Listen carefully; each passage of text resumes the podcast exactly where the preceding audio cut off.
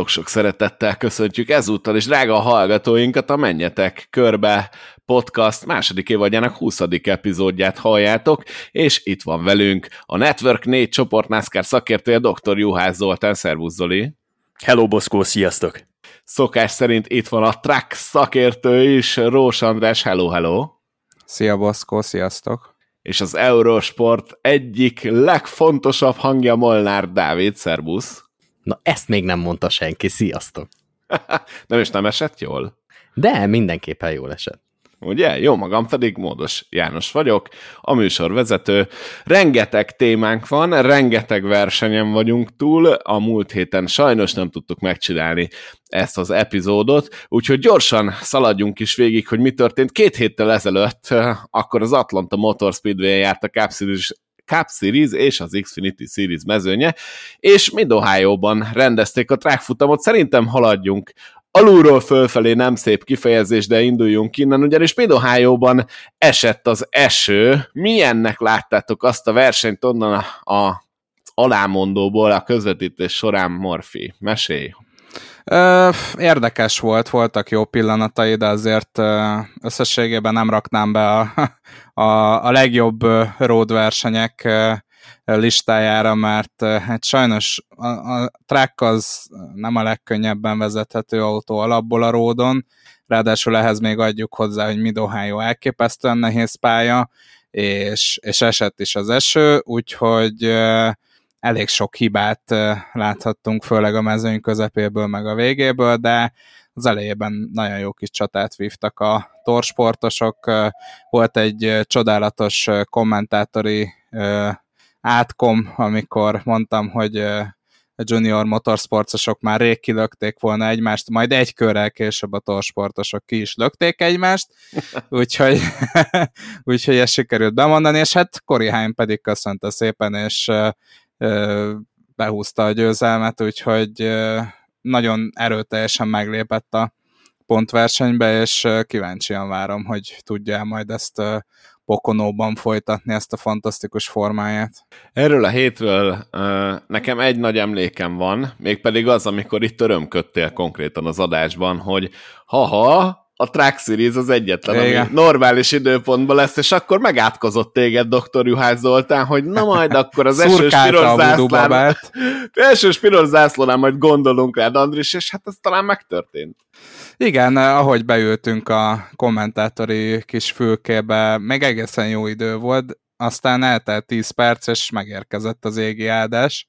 Eh, ami számomra meglepő volt, hogy tényleg a versenyzők többsége úgy nyilatkozott, hogy é, nem nagyon szeretnek esőben versenyezni, tehát eh, kíváncsian várom, hogy mi fog történni akkor, amikor ezek a trákos csillagok esetleg fölkerülnek az Xfinity vagy a Cup Series-be, ahol azért kicsit több épített pályás verseny van, és esőben kell majd versenyezniük, de az tény, hogy, hogy trákkal esőben versenyezni, hát nem irigyeltem őket.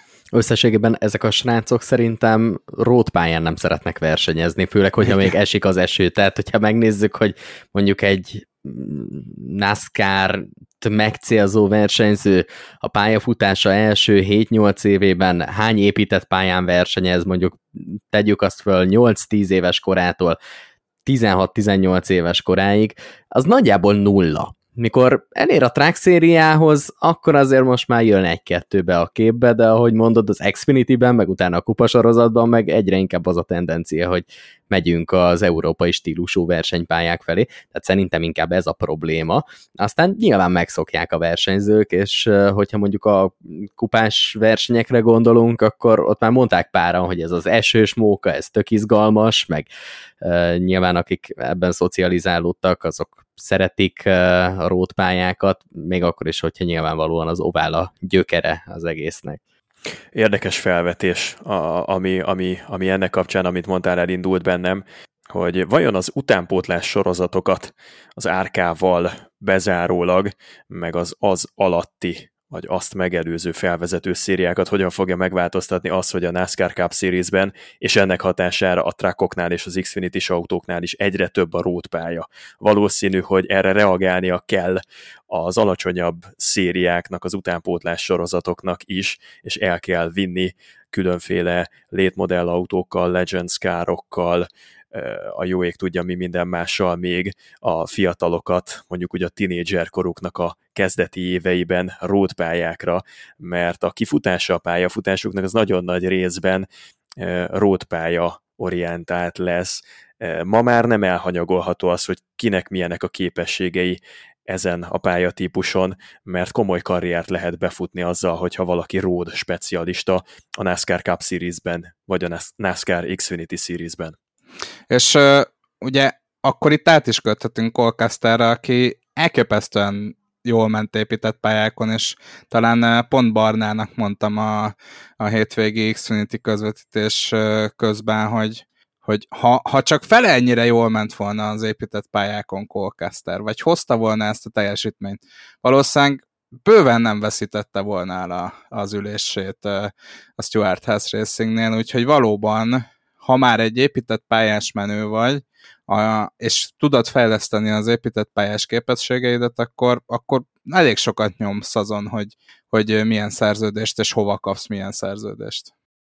Na és akkor szerintem zötyögjünk is tovább az Xfinity versenyre, lezárandó a Track mid versenyét, ugye Corey Haim győzött, Zane Smith lett a második, Christian Eckes a harmadik, Stuart Friese jött be a negyediknek, Ben Rhodes követte őt az ötödik helyen, aztán Matt Crafton, Ty Majeski, Matt Di az első nyolc, és azért soroltam így föl, hogy csak még így említés szintjén, hogy kik azok, akik vezettek kört, ugye Corey Haim 30 kört vezetett ebből a versenyből, Ben Rhodes 19-et, Matt Crafton egyet, ott a hatodik helyről, és Ty Majeski is 17 kört teljesített az élen, úgyhogy ez egy egészen érdekes futam volt, na de volt nekünk egy Xfinity-nk Atlantában, amelyet John Hunter nímecsek tudott megnyerni. Milyennek láttátok ezt a futamot?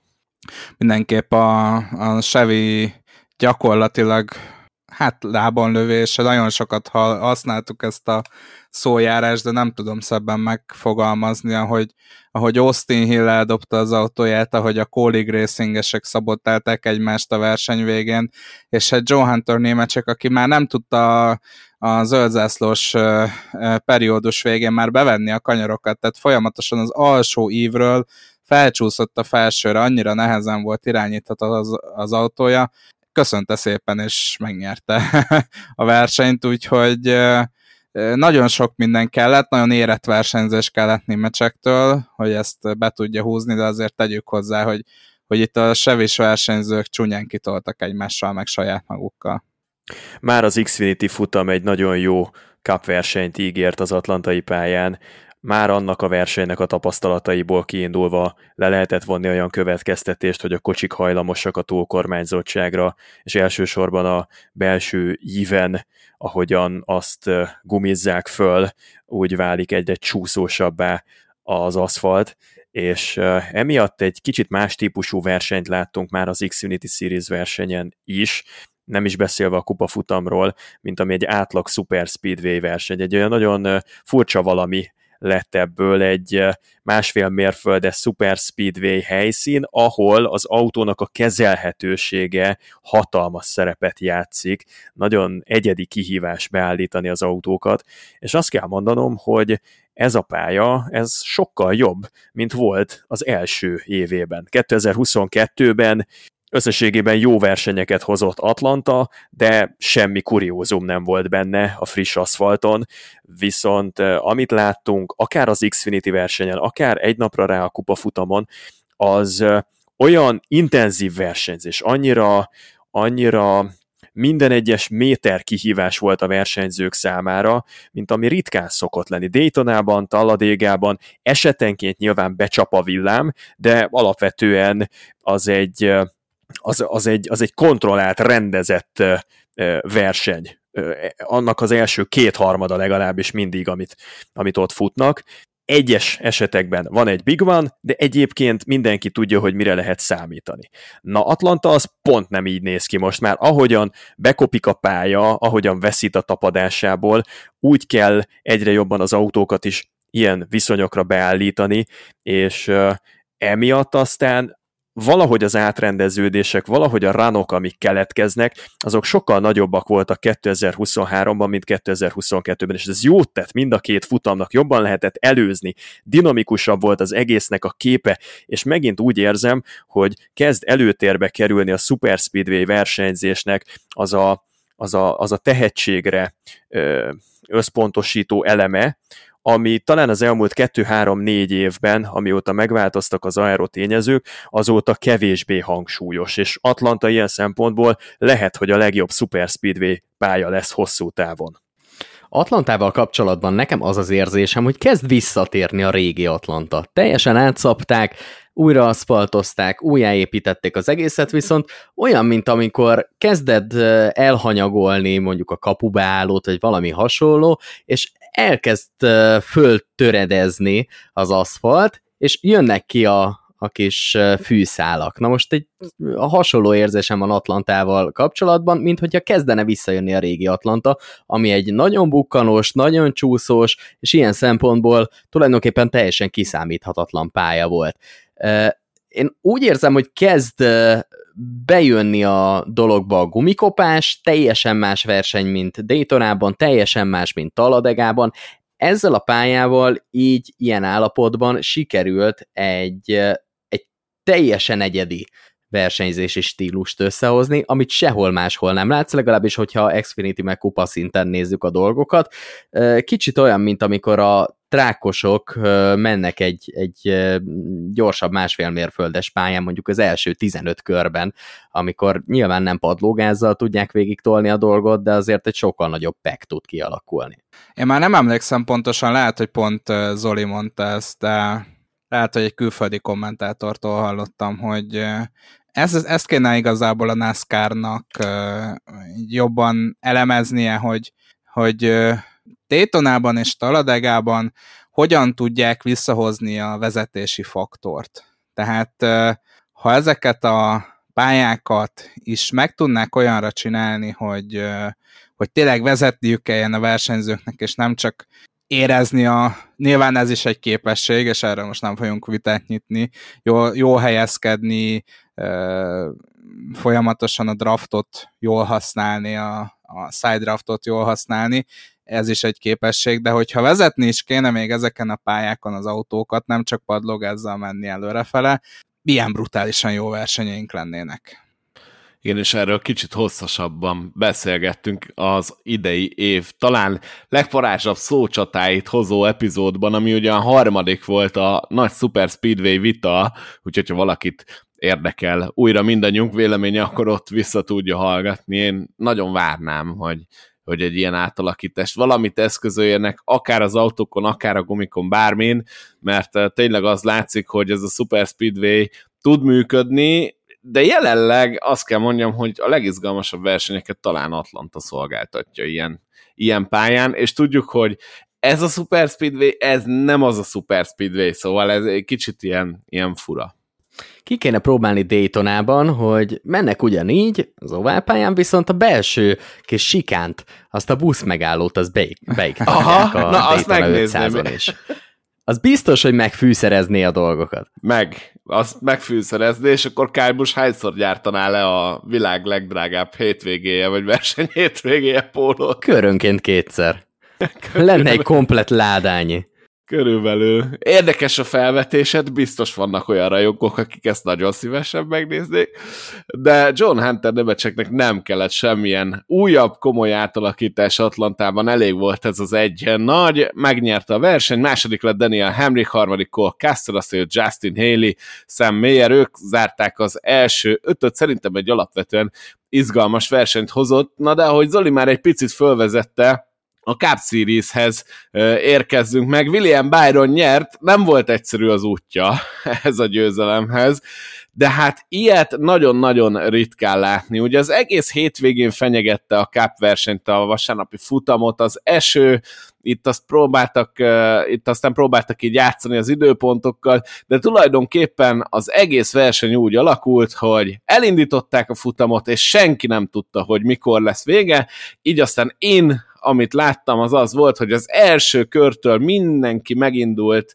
fejvesztve próbált menni a győzelemért, mert tényleg olyan volt, hogy nem tudtuk, hogy melyik lehet az utolsó kör, folyamatosan figyeltük a radart, folyamatosan néztük, hogy mikor jön meg az eső, végül én azt gondolom, hogy a legpontosabb előrejelzést azt így William Byronék hozták össze, és egy jó taktikázással. Byron gyakorlatilag azt kell, hogy mondjam, a semmiből megnyerte ezt a futamot. Második helyen e, intették le Daniel suarez ami azért is nagyon szomorú az ő szempontjából, mert ő neki még nem biztos a helyen rájátszásban, erről is fogunk ma még beszélni. A harmadik helyen AJ Almendinger, hát mondhatom, hogy ért célba, mert igazából nem ért célba, ezt a versenyt félbeszakították, de akkor mondom még a további sorrendet, Michael McDowell a negyedik, Kyle Busch, aztán Brad Keselowski, J.J. Yeli a hetedik, egy felkiáltójel csillag, csillagot tennék J.J. Yeli nevénél, aztán Justin Haley, a nyolcadik róla is fogunk ma még beszélni, Ryan Blaney és Ricky Stenhouse Jr. voltak a top 10. Mit láttatok ti Atlantában?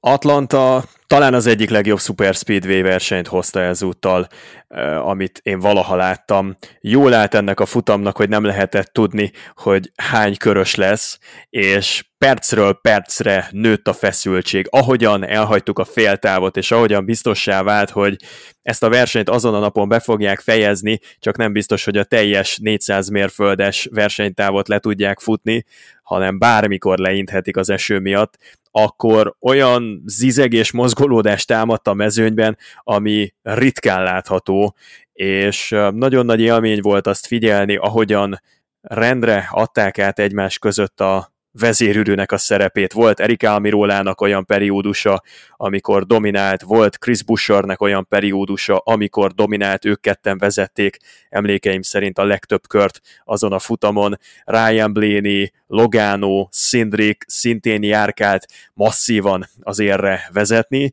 és nem nagyon gondoltuk azt, hogy Sevi fogja nyerni a versenyt. Ehhez képest William Byronéknak volt a legjobb a meteorológiájuk. Daniel Suarez nagyon bánhatja azt a második helyet, mert lehet, hogy ezen fog múlni a playoffja. Épp úgy AJ Allmendingernek, Michael McDowellnek a stratégiája az nekem örökre emlékezetes marad.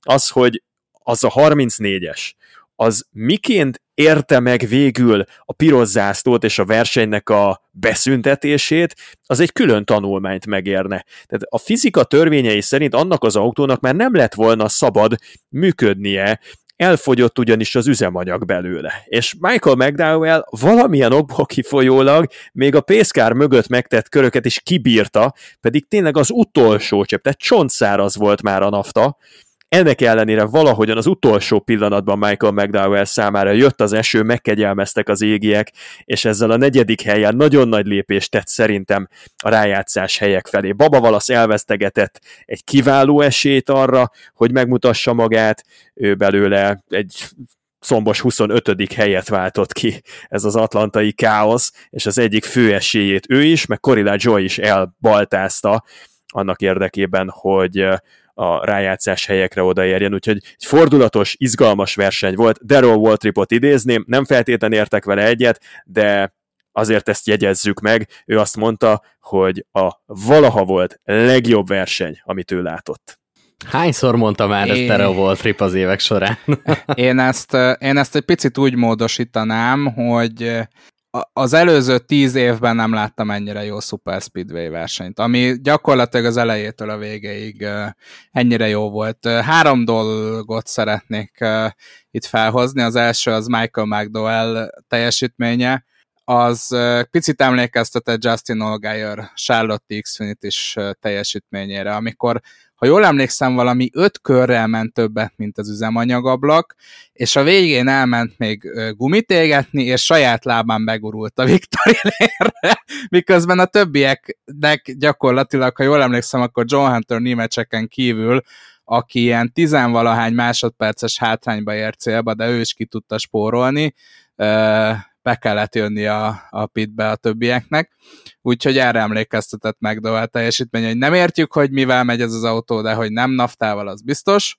A másik Baba Valaszék óriási taktikai baklövése, ugyanis ugyanazon a taktikán volt Baba Valasz, mint William Byron, és simán kint hagyhatták volna, de ugyanakkor, amikor Brad Keselowski bejöttek a végén a pit roadra, babavalaszék is valamilyen oknál fogva, nem tudjuk, hogy miért behozták őt a, a pitródra, visszaesett a mezőny közepére, és aztán ugye balesetbe került, úgyhogy valóban ez, ez nem csak, itt azért ne csak babavalaszt vegyük elő, hanem a, a 2311 Racinget is, mert számomra teljesen értetetlen volt ez a döntés, amit meghoztak. A harmadik pedig az, hogy én továbbra se értem a meteorológiát, és szerintem, hogyha évekig tanulmányoznám, akkor se érteném meg, hogy két ember ránéz a radarra, és két teljesen különböző dolgot ö, ö, lásson. Tehát az RFK Racingtől az a nyilatkozat, hogy mi úgy láttuk a radaron az egész verseny során, hogy ez a verseny le fog tudni menni a végéig, én nem, nem, nem tudom. Tehát, és, és ugye a Joe Gibbs Racingnél is azt hiszem valami hasonló volt a, a nyilatkozat a végén, tehát ezen a radaron három órával a verseny előtt lehetett látni, hogy mikorra lesz vége. Részvedőr nevű Twitter felhasználó zseniális, pontosan megmondta, hogy három negyedkor megérkezik az eső, három negyedkor megérkezett az eső, és mondta is, hogy ez olyan eső lesz, ami után nem fogják tudni folytatni. Tehát én, én most két dologra tudok gondolni, vagy elrontották a taktikát, és mentek vele, és aztán bekamusztak valamit a verseny után interjúba, vagy egy olyan embert ültettek oda a radar elé, aki nem ért hozzá. Ezek azért nagyon képlékeny dolgok. Pintér László kollégám szokott ezekben elmélyedni, és ő mondta múltkor, hogy ennek a háttere ez nagyjából valószínűség számítás, és simán lehet az, hogy 80%-ra mondják az eső valószínűségét, és valójában sosem érkezik meg, mert éppen pont 20 kilométerrel arrébb lesz eső, tehát ezt azért 100%-ig biztosan sosem lehet belőni. A versenyre magára visszatérve, szerintem ez volt az a verseny, amelyen végérvényesen eldőlt, hogy William Byronék a legnagyobb bajnok esélyesek lehetnek 2023-ban. Gondoljatok bele, négy különböző pályán tudott diadalmaskodni William Byron, négy olyan pályán, amely egymáshoz még csak nem is hasonlít. Las Vegas, Phoenix, nyert Darlingtonban, és megnyerte az atlantai versenyt is, tehát ennyi különböző pályatípuson ráadásul Atlantában úgy tudott nyerni, hogy a verseny elején meg is pördült. Nem egyedül, nem erőből, hanem a csapat is ott volt mögötte, tökéletesen dolgozott a Hendrik Motorsport, ez legalább annyira erős győzelem volt, mint egy héttel később Martin Truex Jr. sikere. És már csak egy road verseny hiányzik mondjuk William Byronnak a 2023-as szezonjából, amire a következő hetekben egész jó esélye is kínálkozik, hiszen megyünk az Indianapolis-i road versenyre, megyünk Watkins Glenbe, és ne feledjük, még a playoffban lesz egy rová futam is Charlotte-ban. Körhátrányból megnyerni a versenyt, az mindig emlékezetes, különösen akkor, amikor két trófea is jár érte, hiszen a Goodyear a 2000. futamgyőzelmét érte el, és ennek köszönhetően ennek emléket állítva William Byron hozott egy második trófeát is, nem csak a futamgyőztesnek járó serleget, hanem a Goodyear által átadott díjat is hazahozhatta, és érdekes, hogy amíg az ezredik Goodyearos győzelem az Jeff Gordonnal jött el, de ugyanúgy a 24-es volánjánál, addig a 2000. Goodyearos futamgyőzelem William Byrontól származik, de a 24-es csapat ezekre a jubileumokra valahogyan mindig odaér. És óriási talány volt a verseny előtt, hogy vajon meg lesz-e a 2000. Gugyíros futamgyőzelem. Tehát ezen azért ment a matek, lehetett izgulni, hogy vajon össze fog-e jönni, de William Byron megmutatta, hogy ezek a Goodyear broncsok képesek győzelemre repíteni egy autót. És akkor még azt mondjátok meg nekem, hogy J.J. Éli mit keres a hetedik helyen, és mit szóltok az ő teljesítményéhez Atlantában? J.J. Hát, Éli szerintem bámulatos. De bámulatos, ahogy megy a figura idén. Ihletett állapotban. Amit abból a Requer Racinges technikából ki lehet hozni, azt ő nem, hogy kihozza, hanem meg is duplázza parádé tényleg. Ha jól emlékszem, bár erre most nem készültem fel, csak olvastam ilyen statisztikát, hogy talán 2000 2008-ban, amikor még a Joe Gibbs Racingnek a 18-asát vezette, akkor volt utoljára Jélinek top 10-es helyezése, vagy ennyire előkelő helyezése, szóval brutálisan nagy dolgokról beszélünk, és olyan szezonja van JJ Jélinek részmunkaidős versenyzőként, ami a Requer Racing szintjén minden idők legjobb szezonja lehet. Egészen impresszív, én azt gondolom JJ Éli teljesítménye, De volt itt nekünk egy New Hampshire futamunk is, hogy egy picit átugorjunk már erre a hétre, mert nagyon hosszú lesz az adásunk megint. Újra John Hunter némecsek nyert ezen a versenyen. Ti mit láttatok tőle? Egészen elképesztő formában autózik szerintem némecsek most már hetek, de szerintem mondhatom, hogy hónapok óta ez az idei szezonja, ez brutál. Én kicsit sajnálom, hogy, és akkor itt összefőzném a Cup versennyel, hogy mind a Cup, mind az Xfinity versenyen volt egy-egy domináns autó, ki ennyire a mezőny fölé tudott kever, kerekedni, mert egyébként a második helytől lefele mindkét futamon nagyon jó kis meccsek voltak, és, és annak ellenére, hogy a két Joe Gibbs racinges ennyire dominált, én, én élveztem mind a két futamot, úgyhogy le a kalappal némecsek, és le a kalappal Truex előtt, mert, mert nem, nem is fért kérdés a, a, a győzelmeikhez, és az a, a, tényleg az a fura, hogy, hogy mindkét Joe Gibbs racinges gyakorlatilag ugyanabban a fázisában a szezonnak kerül ennyire domináns formába, szegény, szegény Colcaster megint, megint abban a pozícióban volt, hogy, hogy ő, ő volt a második legjobb, ugye Justin Allgaier balesete után, és hát kinyomta az autónak a szemét, de, de nem tudott mit kezdeni John Hunter némecsek domináns teljesítményével. Aki, bocsáss meg, aki egyébként rejtve a futam végén Kájbusnak megköszönte a segítséget. Azt mondta, hogy nem akar nevet mondani, de egy olyan versenyzővel, aki egészen jól ment ezen a pályán, sokat beszélt a héten. Pont most, hogy Colcasternek megszakadt a 11 versenyen átévelő top 10-es sorozata, és nem eljinxelve így a folytatást, hogy megvártam a végét, azt azért ki szeretném emelni, hogy én úgy érzem, van három versenyző jelenleg, aki az Xfinity Series-nél már jobb, és a Cup Series-be simán beférne a jelenlegi Xfinity mezőnyből. John Hunter Nimecek, Austin Hill és Cole Custer. Hunter Nimecek és Cole Custer esetében különösen érdekes a dolog, mert ők egyszer már feltették maguknak nagyon magasra a lécet, a NASCAR Cup Series feltette nekik ezt a lécet, és rezegve bár, de úgy hiszem talán összességében mind a ketten inkább leverték azt a lécet. Újraépítik a pályafutásukat viszonylag mélyről Colcaster esetében, és elég mélyről John Hunter némecsek esetében, és mind a ketten remek úton járnak szerintem, fognak kapni még egy lehetőséget a következő években, hogy betöltsék a Cup Series-ben azt a helyet, amire ők eredetileg is átsingóztak, és mind a kettő sokkal, de sokkal jobb versenyzőként fog visszatérni a Cup Series-ben, mint ahogyan ott hagyta a király kategóriát. Úgyhogy nagyon le a kalappal Hunter, és nagyon le a kalappal Cole előtt, mert én úgy gondolom, hogy mind a ketten fantasztikusan mennek ebben a szezonban. Austin Hill pedig egy olyan tehetség, nem csak a Super Speedway teljesítménye miatt mondom, hanem a kisebb pályákon bemutatott szereplése alapján is egy olyan tehetség, amely kivételes és nagyon ritkán előforduló tehetség. Öröm nézni, hogy van három versenyző, aki kiemelkedik ebből a mezőnyből, de én azt hiszem, hogy nyitott a bajnoki cím továbbra is, bármennyire impresszív John Hunter németseknek az utóbbi néhány hete, azért lesz még erre válasza Austin Hillnek is, és lesz még erre válasza a Stuart House Racingnek is.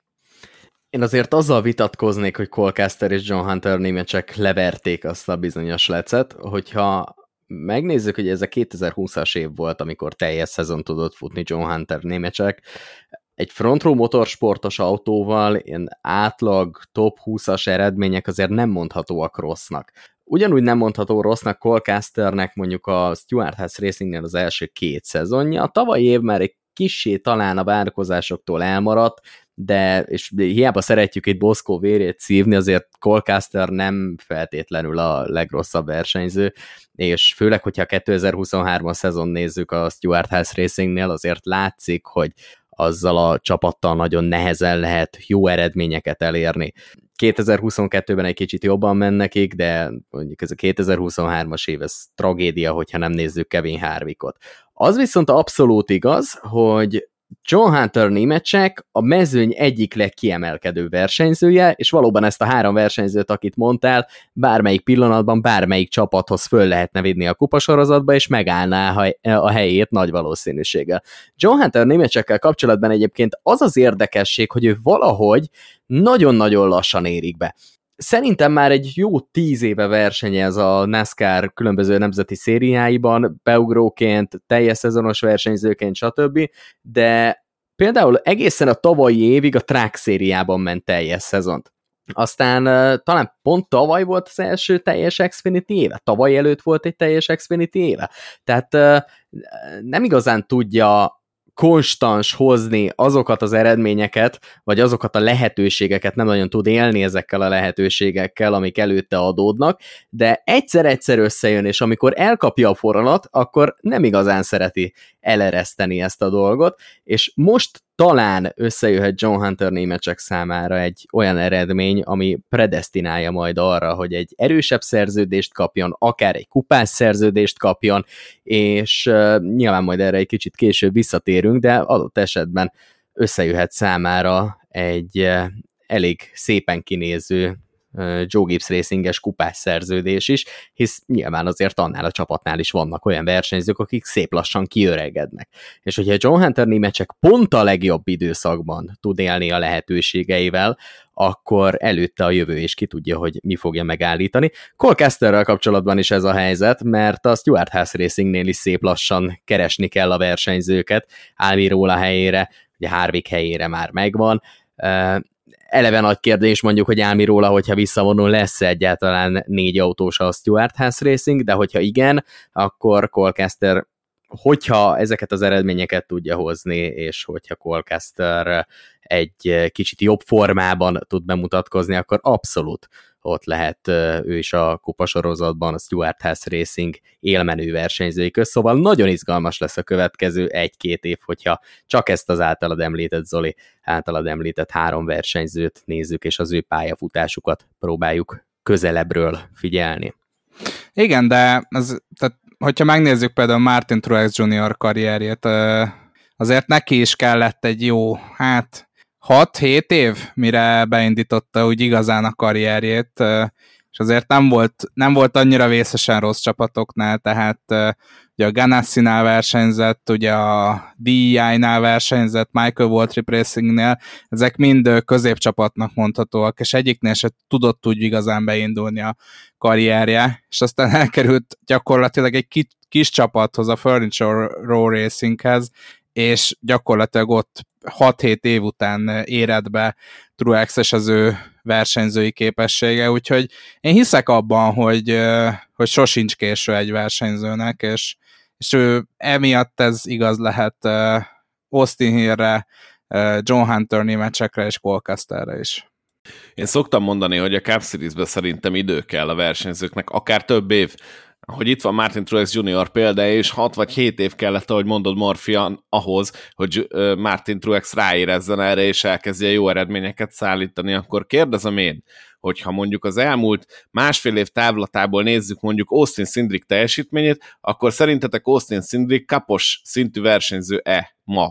Ma, tehát a mai napon én mindig, én mindig abban hiszek, hogy villannia kell versenyzőknek. Tehát szerintem konzisztensen jól teljesíteni, nem hogy az elitnek nehéz, de hát a, itt az újoncoknak, meg az másodéves, meg elsőéves versenyzőknek nagyon nehéz, és uh, Szindriknek Hát talán volt egy-két road versenye, amikor volt villanása, de... Hát ugye Daytona 500 győzelemmel kezdett. E, igen, igen, igen, igen. Jogos, jogos úgyhogy a saját csapattársát eltakarította, de hát ez nyilván benne van a, a, az RP a PEC versenyzésben, úgyhogy hát nem tudom, mm, nehéz, nehéz Szindrikről nyilatkozni. Bár most ugye pont volt egy nem olyan, nem olyan rossz versenye, úgyhogy, úgyhogy Mondok ne, én nektek nem. még öt olyan nevet, akikről nagyon nehéz nyilatkozni. Hát például Noah Gregson, aki például. top 30-ban nem tud bekerülni, de Todd igen. Gilliland, Burton,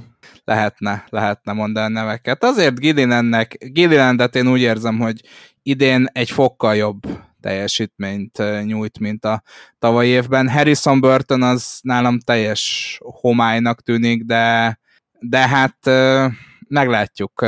Nyilván egy, egy Joe Gibbs tehát hogyha egy, egy nagy csapat, most a Stuart House Racinget is ide teszem, fölhoz egy fiatal versenyzőt, én meglepődök azon, hogyha két-három év után kirúgják, ezért is volt nyilván egy picit meglepő Casternek a, a kirúgása, de egy középcsapatnál, vagy egy kis csapatnál szerintem nehéz megtartani olyan fiatal versenyzőket, akik nem teljesítenek. Azzal egyetértek, hogy Martin Truex is egy viszonylag későn érő típus volt, de azért azt ne felejtsük el, hogy rögtön a második teljes kupa szezonjában sikerült egy elég domináns Doveri győzelemmel előrukkolnia. Ez egy olyan fegyvertény, amit se John Hunter Némecsek, se Cole Custer nem tudott felvonultatni. Custernek volt egy futamgyőzelme Kentuckyból, ahol gyakorlatilag pár száz métert vezetett az utolsó újraindítást követően a Akkor hosszabbításban. Oké, okay, rendben van, csak azért abból nem vonnék le feltétlen messze menő következtetéseket. Volt egy jó újra rajtja. Futamgyőzelme, tehát e, ez, ez még azért nálam kevés a boldogsághoz, önmagában egy-egy kiugró eredmény kevés lesz. Tehát például Szindrik esetében az egy nagyon érdekes dilemma, hogy ha Austin Szindriknek eltelik még mondjuk két év, és nincs továbbra se semmi mása, csak egy Daytona 500 győzelme, akkor, akkor meddig tart Roger Penske türelme. Értem én persze a családi szálakat, értem én, hogy egy sérthetetlennek tűnő pozícióban van Austin Szindrik, de az idei szezonja az nagyon rosszul mutat, és megmerem kockáztatni, megint egy olyan statisztika, amivel nem készültem, de megmerem kockáztatni, hogy Austin Szindriknek amióta bemutatkozott a NASCAR Cup Series-ben, nem Super Speedway pályáról talán nincs is top 5-ös helyezése. Vagy ha igen, akkor valami road versenyről lehet, amire most nem emlékszem, hogy lett volna. És idénre a teljesítménye Austin Szindriknek bezuhant, tehát ez a sophomore slump, ez a másodéveseknek a mocsara, ez őt is magával szippantotta lefelé. Agasztó tendenciák vannak arra. Ezzel együtt mm, szerintem Szindriknek még bőven van ideje bizonyítani, és biztos, hogy van is türelem, ami felé irányul. John Hunter Nemecseknek meg meg, meg sikerült kiharcolnia egy újabb lehetőséget, egy teljesen más márkánál, mint ahol az első pályafutása indult, nagyon alulról építkezve azért egy Cup Series-es teljes szezonos ülésről visszazuhanni a Truck Series-be, egy teljesen másik márkához átkerülni, az egy nagyon nehéz dolog, és nézzétek meg mondjuk Meddi Benedettót, aki emlékeim szerint utoljára egy teljes szezonos kapülésről egy Truck Series-es helyre került, azért eh, Meddi Benedettóval mostanában nincsen tele a világ sajtó. Hát sőt, amióta visszazuhant úgymond a Track Series-be, már nem volt tele, tehát ő abszolút el tud veszni abban a mezőnyben, ami tele van fiatal, feltörekvő tehetségekkel, van egy-két rutinos öreg róka, és Meddi Benedettót nem nagyon emlegetjük egyik kategóriából se, nyilván az egyikből már akkor miatt ki is zárja saját magát, de a másikban sem az van, hogy na, akkor itt a rutinos kapos, aztán nézzétek a hátát. Azért a track széria, hogyha már itt Meddi Benedetto előkerült, az mindig is egy teljesen más sorozat volt. Nyilván vannak Kyle Buschok, akik mind a két szériában jól mennek, de vannak track specialisták, meg vannak olyanok, akiknek az Istenért sem akar összejönni a track, úgyhogy ezt egy kicsit helyezzük más lapra. Most az, hogy Meddi Benedetto, szerintem egyébként túl se, tehát a, az elmúlt 5-10 év legalul értékeltebb versenyzője az Meddi Benedetto. Sokkal többre képes, Ó, mint amit... azért ez eléggé ja. volt. Ez Igen. eléggé... Ezt most ledobtad egy kicsit ide közön az atombombát. Hát tessék meg. Két óra az adásidőnk, moda. Tessék meg. Én érzem Dávidon, hogy ő meg fog halni ezen a hegyen most. Tehát nézzük, nézzük. Moda, sok mindent felpakoltál az asztalra, én hallgatnám azokat az érveket, hogy az elmúlt tíz évnek miért a legalulértékeltebb versenyzője Meddi Benedetto. És azt még Nézzük. halkan hozzátenném, hogy egy New Hampshire Xfinity futamból jutottunk idáig úgy, hogy pörgetjük az adást. Igen, figyelünk. Nem, nem akartam hát... megölni, csak... Véletlenül sem. Tehát Meddi Benedettónak nézzétek meg az utolsó kupás szezonját. Nézzétek meg az ottani eredményeket a Wood Brothers Racing-gel, amit uh, tudjuk, hogy ezért egy Penske féle, mondjuk úgy, Penske támogatott autó, de azért mégiscsak hasonlítsuk össze azokkal az eredményekkel ezt a Wood Brothers-es autót, amit mondjuk az elmúlt tíz évben Wood Brothers-es versenyzőtől láttunk. Az a 2021-es szereplése Meddi Benedettónak az abszolút nem jogosította föl arra, hogy utána 2022-re ne kapjon szereplést. A 2020-as szereplése is én azt gondolom, hogy abszolút rendben volt, sőt, hogyha jól emlékszem, akkor talán jobb eredményeket is ért el, és összességében erősebb volt ez a szezonja a 2020-as, mint a 21-es.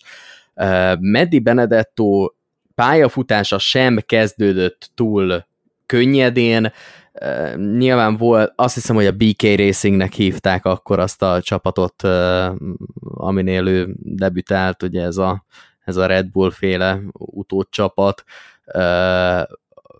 volt a Levi család alakulatánál, ami, ami szintén egy eléggé gyengelkedő csapat volt, és onnan is hozott top 5-ös, top 10-es eredményeket azért szép számmal, tehát Meddi Benedetto nem egy olyan gyenge versenyző, mint amit azt hiszem, hogy még a 2022-es podcastjainkban is néha előkerült, hogy neki lenne helye a kupasorozatban, vagy nem lenne helye a kupasorozatban. Nyilván a mostani trackos szereplése, de ez talán köszönhető annak is, amit az előbb mondtam, hogy a track azért az egy eléggé speciális sorozat, és vannak annak nagy menői, meg vannak viszonylag gyengében szereplő versenyzői, abból én sok következtetést nem vonnék le, de engem abszolút meggyőzött az a Meddi Benedetto féle két Wood Brothers racing szezon, és én nagyon-nagyon tudom sajnálni azt a dolgot, hogy Meddi Benedetto végül nem kapott kupásülést, és egészen a trákba kellett visszacsúszni. Na majd utána beszélünk egy kicsit erről, a, vagy beszélek egy kicsit erről a előbb megkezdett, és nagyjából 10 percig taglalt témáról is, ami a, a a... Miért, miért nyomtam ki a mikrofonomat, fogalmam azt, azt csak te a... tudod. szóval eh, beszélek erről a témáról, ami a... Várjuk. Én most ebből nem húzom nem ki jut, moda, várjuk, hallgass. Nem jut eszembe a neve a versenyzőnek, ezt majd vágjátok ki. itt nincs vágás, itt nincs vágás. Tegyétek be egy Úristen, Martin Truex Jr., na. Az igen. Figyelj, szerintem hagyjuk, hogy Zoli lemészároljon, és akkor megyünk tovább. Mit szólsz? Nem, én, én nem, nem, bántom, nem bántom modát. Én csak annyit szeretnék mondani, hogyha az elmúlt tíz év legalulértékeltebb versenyzői kerülnek szóba, akkor szerintem sokkal, de sokkal előkelőbb helyen végez ezen a listán egy Michael McDowell, esetleg egy Reagan Smith, mm, esetleg egy Chris Busher. Kapják a lehetőségeket azóta is folyamatosan. Reagan Smith, Jó, nem Reagan Smith, de ő a... Igen. De Michael McDowell-t most miért helyezed arra a polcra, mint a Meddi Benedettot? Hát azért, mert Michael McDowell-nek folyamatosan McDowell... ott voltak az autói. Hol? A mezőny végén. Oh. Hát nézd de meg az... Oh, ülhet...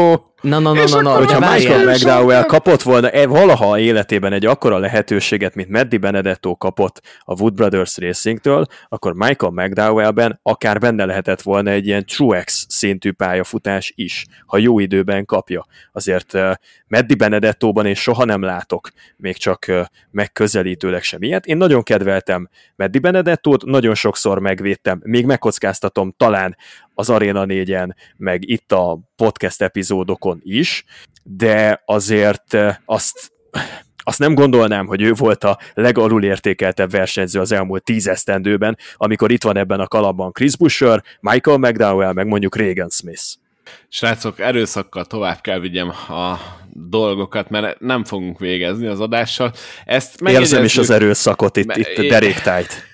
lesz, lesz is. Nem lehetsz ennyire gonosz, hogy muszáj, egy ilyen muszáj. áradatot megszakítasz. Gyerekek, rengeteg hírünk van, nem fogunk a végére érni, ezen majd összeveszünk máskor. Joe Hunter Nimecek nyerte a New Hampshire-i versenyt, és akkor elérkeztünk a Cup Series futamhoz, amit a már ma sokszor emlegetett Martin Truex Jr. nagy dominanciával behúzott, mögötte Joey Logano érkezett, aztán a harmadik helyen jött be Kyle Larson, negyedik lett Kevin Harvick, Brad Keselowski az ötödik, Tyler Reddick, Danny Hamlin, Baba Wallace, Austin Dillon és Chase Briscoe alkották a top 10-et. Milyennek láttátok ti ezt a futamot most a hétvégén? Illetve hát konkrétan hétfőn, bocsász. én unalmas pacák leszek, tehát tudjátok, hogy nekem van egy ilyen fétisem, hogy szeretem nézni azt, amikor megnyilvánul egy sportolói nagyság, legyen az mondjuk az unalmat előidézni képes megmozdulás, Sokan mondhatják, hogy Martin Truex dominálta ezt a versenyt, 250 kör töltött az élen a 301-ből, kétség nem férhetett a fölényéhez, és talán a győzelméhez sem. Egyedül az utolsó néhány köröknek az őrülete, meg a sárga zászló, meg Logánónak a közelsége, ami érdemben veszélyeztethette, de én nagyon jól szórakoztam. Jó látni azt, amikor Truex komfortosan mozog és dominál, mert akkor valami különleges történik.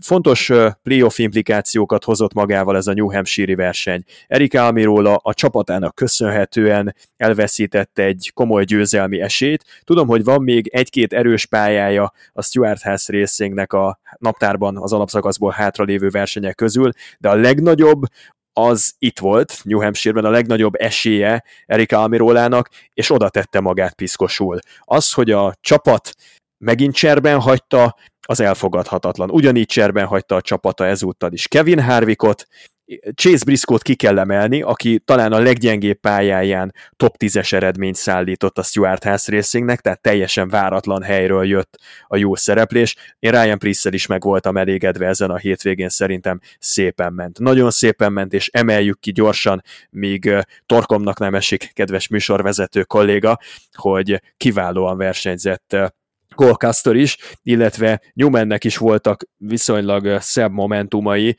ezen a futamon. Mm, amin még gondolkodom, hogy hogyan ítéljük meg, az az Michael McDowellnek a zsenialitása megint csak, mert szerintem New Hampshire-ben összességében ő is letette a névjegyét, nyert egy szabad edzést például, ami ami megint csak jelzi, hogy kezdi magát összerakni a frontró olyan helyszíneken is, ahol korábban labdába sem rúgtak. 2022-ben esélyük nem volt a rövidebb oválpályákon, a laposabb versenyhelyszíneken, és ezzel együtt jön egy az alapszakasznak ilyen neuralgikus pontján Michael McDowell-től egy szabad edzés győzelem New Hampshire-ben, erre nagyon kevesen számítottak. Mm, megvoltak tehát ennek a verseny hétvégének a fénypontjai, meg nyilván megvoltak azok az események, amik eh, elég kétségbeejtők, gondolok itt Chase Elliottnak a hervasztó produktumára, ami kétségeket ébreszt bennem a rájátszás helyeket illetően. Ne spoilerezzünk. ne spoilerezzünk a mai adásból. Igen, És mor- tudod, hogy tudjátok, hogy mi a durva, hogy uh, ugye a következő témánk az majd egy picit uh, belenézünk a Power Rankings-be, amit elkezdtem a múlt héten összeállítgatni, és csak hogy mennyire alul értékelt Michael McDowell eszembe se jutott, hogy az ő nevére és az eredményeire ránézzek, pedig olyan simán rákerült volna a top 10-es listára, most, hogy így megnéztem az utóbbi három hetét McDowellnek, és valahogy egyszerűen eszembe se jutott szegény, úgyhogy én abszolút, abszolút odarakom McDowell-t a, a, az alulértékelt, a legalulértékeltebb versenyzők listájának a legtetejére, úgyhogy hát nem lehet egyébként szavakat tanálni Truex teljesítményére mondhatjuk, hogy tipikus Truexi futamgyőzelem volt, tehát... Ez 254 uh, kört vezetett csak, én, nem én, tudom, bemákolta. Én, én az elmúlt tíz évből, ha nagyon domináns győzelmeket kéne előszednem, akkor ötből négy biztos, hogy Martin Truex Jr. lenne. Igazi mestere ezeknek a győzelmeknek. Hogyha nyer Martin Truex Jr., akkor szereti stílusosan tölteni az élen a köröket, és minél többet ezekből. Mm, Martin Truex Jr.-nak amilyen éve volt 2022-ben, az teljes mértékben megfordította 2023-ra, és a legfontosabb különbség, 2022-ben, amikor győzelmi esélyei voltak, akkor mindig valahogy elrontotta a dolgot. 2023-ban, amikor győzelmi esélyei vannak, akkor abszolút domináns, iszonyatosan erős, és megfélemlítően teljesíti a köröket, és rakja oda magát a győzelmével a tabella, hát most már tetejére. Itt szerintem egyetlen egy pillanatban volt veszélyben Martin Truex Jr. futamgyőzelme, amikor a pitbe még ki nem látogató Daniel Suarez előzte éppen vissza Truex úgy, hogy ő már járt kint egy újabb alkalommal, és a Daniel Suarez nem nagyon vette el a lábát a gázpedáról, és hozzá is jött Truex autójához, későjjel a falba rakta. Szerintetek mit szólt volna a közönség, hogyha Daniel Suarez kiszedi a hazai versenyzőt, aki dominál a futamon? Megnéztétek volna ezt a reakciót? Nagyon csúnya lett volna. Tehát Daniel Suareznek feltette volna az íre a pontot, vagy a habot a tortára, hogy ennyire rossz szezonjában még saját magát is teljesen lejáratja, hogyha pont ő az, aki Martin Truexet a domináns autóval kiszedi a versenyből.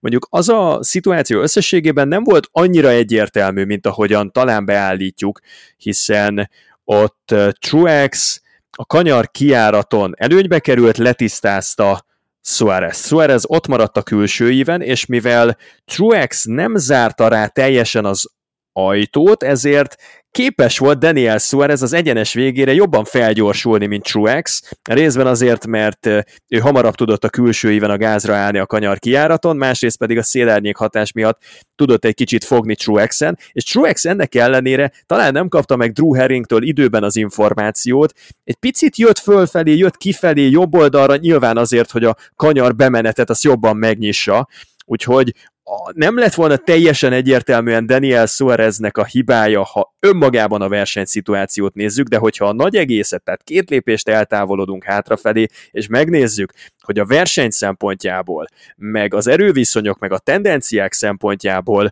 ott Daniel Suareznek semmi keresni valója nem volt Martin Truexnek a jobb hátsó saroklemezén, akkor óriási blama lett volna szerintem a mexikóinak, ha megint a rossz indokok miatt kerül a Rivalda fénybe.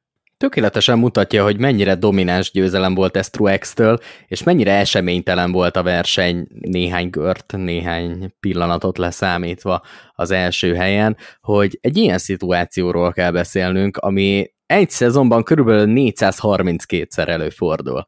Na de és... így csak egyszer volt. így csak egyszer volt, de ezt hogy ki kell emelnünk. Tehát én szerintem ez a helyzet, ez a Suárez féle és pöci, ez az összeérés, ez annyira tipikusan NASCAR-os, és nem értek veled egyet, Zoli, hogy ha távolabbról megnézzük a dolgot, és megnézzük, hogy miért zajlott ez a küzdelem, akkor teljesen más kontextusba kell helyeznünk a dolgot, mert ez NASCAR, ez mindig is arról szólt, hogy az utolsó centéig küzdesz, és sosem tudod, hogy éppen az a pozíció, az az ív, amit választasz, a versenyedet milyen szinten fogja befolyásolni. Nyilván Martin Truex Jr.-nak volt a nagyobb veszteni valója, Daniel Suarez meg túl sokat ezzel nem vezíthetett, de tökéletesen prezentálja azt, amit a NASCAR versenyzőktől megszoktunk, hogy nincs egy centinyi gázelvétel sem, nem Mm, hunyászkodunk meg bizonyos szituációkban, hanem amikor lehet, akkor kinyomjuk a szemét az autónak, és minden egyes centire berakjuk, hogy azt hiszem, mond, most tévedsz, Moda. Azt hiszem, most tévedsz, Moda. Nagyon nagy veszíteni valója volt Daniel Suareznek abban a helyzetben. Nem versenyeztek egymással, és Daniel Suarez ott van a választóvonalon, éppen alatta egy ponttal, vagy fölötte kettő ponttal, neki nem lett volna szabad abban a helyzetben akár csak egy ezreléknyi esélyt adni arra, hogy Truexet beforgatja maga elé, és mind a ketten a falban végzik a futamot, mert nem volt értelme ott abban a szituációban menni, és kimenni a vékony jégre. Úgyhogy érthetetlen volt Suáreztől ez az egész, és biztos vagyok benne, hogy teljesen lejáratta volna magát, hogyha Truexnek ezzel tönkreteszi a futamát. Igen, én is ezért emeltem ki, de valahol meg el tudom fogadni ö, Moda érvélését is, hogy ez itt a NASCAR megyünk mindig, de azt gondolom, hogy a modern NASCAR-ban, különösen ebben a 2023-as évben, főleg Suarez helyzetében lehet, hogy azért érdemesebb lett volna többet mérlegelni. Én mind a két oldalt megértem, és mind a két oldalnak személy szerint tudok egy kis igazságot osztani, de kicsit gördüljünk, és tovább mit szóltok hozzá, hiszen a menjetekkörbe.hu oldalon megtalálhatjátok Morfinak a Power Rankings elnevezésű cikkeit. Minden héten Morfi összegyűjti, hogy ki az, aki szerinte a legjobb formában van, és hát ott le vannak írva a szabályok, és van egy gyönyörű lista, azt még azért halkan hozzáteszem, hogy mind híroldal megszűntünk létezni, inkább ilyesmi írásokra, illetve podcast anyagokra kell tőlünk számítani. Továbbra is megtaláljátok egyébként a következő versenyek helyszínét, időpontjait, és hogy melyik adon lesz látható, illetve a tabellákat, tehát egy csomó nascar érdekesség így is fönt van. A napi híreket azt, azt befejeztük, de hát ilyen finomságok jönnek, mint a Power Rankings. Beszélj egy kicsit nekünk erről, Morfi, kérlek, hogy hogy áll ez össze, honnan jött az ötlet, és hát Szerintem elég egyedi az, hogy mind a három szériát vegyíted, és így állítod föl a tízes listát, honnan jött a dolog.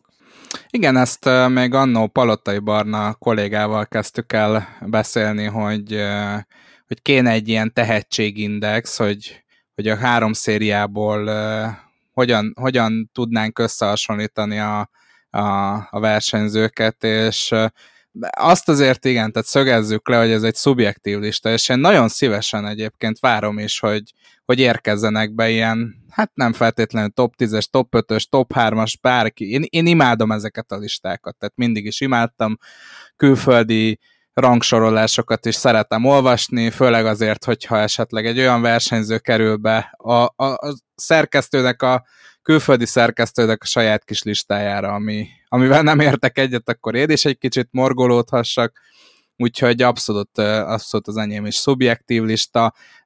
Azért elég nagy szerepet játszik a, a forma, tehát hogy ki milyen eredményeket ért el mondjuk a elmúlt két-három hétben, ugye egy-egy kiugró eredménye sok versenyzőnek lehet, illetve az, hogy én hogy érzem, hogy ez, ez csak, ezek csak ilyen kiugró eredmények, vagy, vagy abszolút tartható ez a, ez a kis lendület, amit ők hoznak, úgyhogy körülbelül ezek alapján áll össze a, az én kis tízes listám, amit szerintem nem meglepő módon Martin Truex Jr. vezet, viszont Johan Tony meccseket az előző héthez képest a negyedik helyről a második helyre előre raktam, mert azért két futamgyőzelmet egymás után összeszedni, ha még az Atlanta egy picit az ölébe is hult JHN-nek, azt azért nem lehet figyelmen kívül hagyni.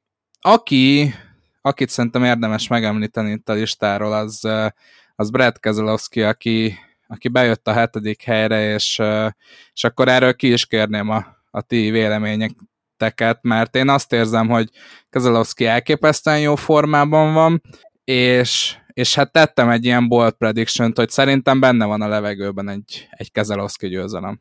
Abszolút egyetértek. Nem tudom, hogy kibe folytottam bele a szót, de bocsánat.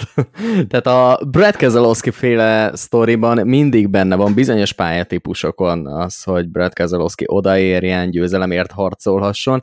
Én amit a leginkább csodálok Brad Keselowskiban, hogy ahhoz képest, hogy ennek a csapatnak milyen lehetőségei vannak, valamint ahhoz képest, hogy Brad Keselowski-nak azért meg kell osztania a figyelmét, mert egyrészt a csapattal is foglalkozni kell, másrészt meg azzal, hogy neki azért versenyzői szempontból is vannak céljai, és az idei szezonra úgy sikerült összerakni ezt az alakulatot, hogyha nem is zsinórban két-három versenyen, de mondjuk havonta legalább egyszer meg tud villanni, és ott van a top 5 esélyesek közt, még hogyha győzelmi esélyei azok nem is mindig vannak, de azért volt már olyan is az idei szezonban, az abszolút uh, uh, lehengerlő, és Brad Keselowski tulajdonképpen főnix matárként feltámadt a hambaiból 2023-ra. Ami pedig ezt az elmúlt két hetet illeti, én egyetlen egy dologgal tudnék vitatkozni Brad Keselowski helyében, hogy ha már így vegyítjük az Xfinity-t a kupasorozattal meg a trákkal, akkor feltétlenül előrébb tart-e Brad Keselowski, mint Austin Hill, és hátrébb van-e, mint Corey Haim.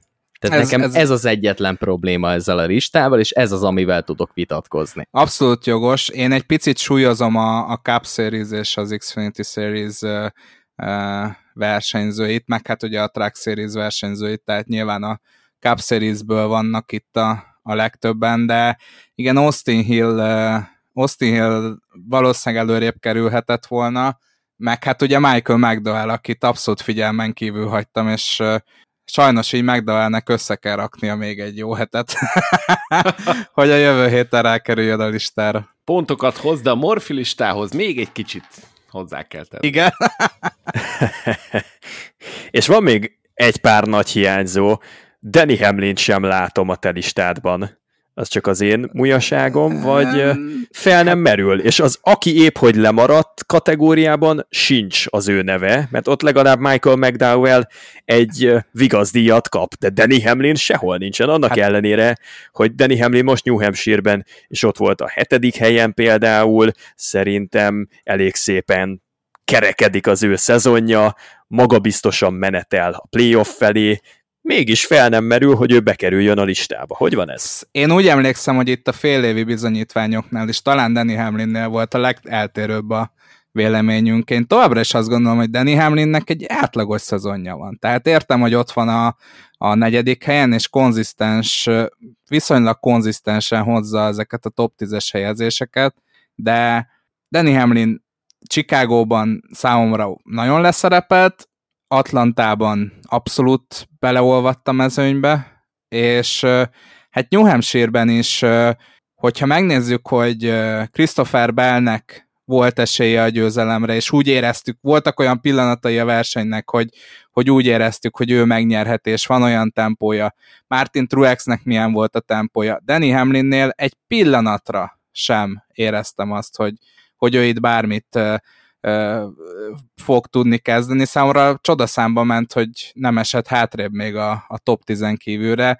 Számomra Danny Hamlin szezonja és az utóbbi hete nem annyira impresszív, mint annak a tíz versenyzőnek, aki a, a listámon van és valahol ettől is lesz szubjektív a dolog talán. Én, nálam se lenne rajta egyébként Danny Hamlin, úgyhogy most Tim Murphy vagyok ebben az állás, vagy ebben a témakörben.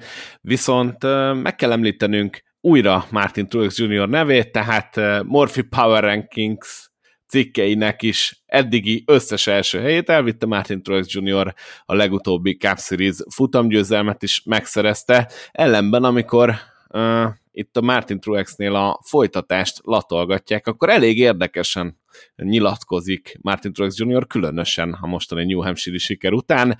Idézem, nem tudom, hogy a jó eredmények és a győzelmek számítanak-e valamit. Nyilván zárójel indul ebben a kérdésben. Elég király lenne megnyerni a bajnokságot, aztán így elsétálni a naplementébe, csak nem igazán tudom, rossz vagyok a nagy döntések meghozatalában, mondta Martin Truex Jr. Mondtam valakinek odakint, hogy már 5-6 éve nézegettem ezeket a sósvízi hajókat, imádok horgászni, sok időt töltök a vizen, de még mindig nem húztam meg a ravaszt, mert egyszerűen nem tudom eldönteni, hogy mit akarok. Egyszerűen rossz vagyok ezekben a nagy döntésekben, végül is lehet, hogy ezen a héten még veszek is egyet, bár csak több időm lenne, hogy kitaláljam, mit akarok jövőre, de nincs, úgyhogy hamarosan megtudom, és hamarosan ti is megtudjátok. Ez így elhangzott Martin Truex-től. Szerintetek ez mit sejtett? Mert megmondom őszintén, hogy azért azt lehet olvasgatni így kommentekből, nyilván szurkolói visszajelzésekből, hogy, hogy azért mindenki azt gondolta most, hogy Martin Truexnek uh, így, hogy ezzel az új generációs autóval is megjöttek a jó eredmények, hát biztosan maradni fog, aztán csak maga Martin Truex meg nem feltétlenül ezen a véleményem van. A The Teardown című podcastet ajánlom mindenkinek a figyelmébe, és ott Jeff Gluck, illetve Jordan Bianchi, az Atletiknek a két újságírója beszélt erről, ők például azt mondták, és ezzel nagyon egyet lehet érteni, meg én is valami hasonlót érzek, hogy szerintük Martin Truex számára létezne egy tökéletes forgatókönyv, amit viszont egyszerűen nem tud kivitelezni. Ez a tökéletes forgatókönyv úgy néz neki, hogy Joe Gibbs úr most megnyugszik egy pár hónapra, megnézi Martin Truex, hogy hogyan sikerül ennek a szezonnak a lezárása, és hogyha megnyeri a bajnokságot Martin Truex, akkor azt mondja, hogy köszönöm szépen, én itt a csúcson befejezném. És mindenki boldog. És jönne John Hunter Nimecek vagy akit akarnak. De Martin Truex-től elvárják, hogy most nyáron döntést hozzon, legkésőbb augusztusban kitalálja, hogy mit akar kezdeni 2024-re, hiszen nem teheti ezt egy komplett istállóval, hogy itt bizonytalanságban tartja őket, és nem hagyja őket felkészülni. Itt azért egy több tízmillió dolláros projektről beszélünk, hogy kivezeti 2024-ben az egyik Joe Gibbs Racing-es Toyotát.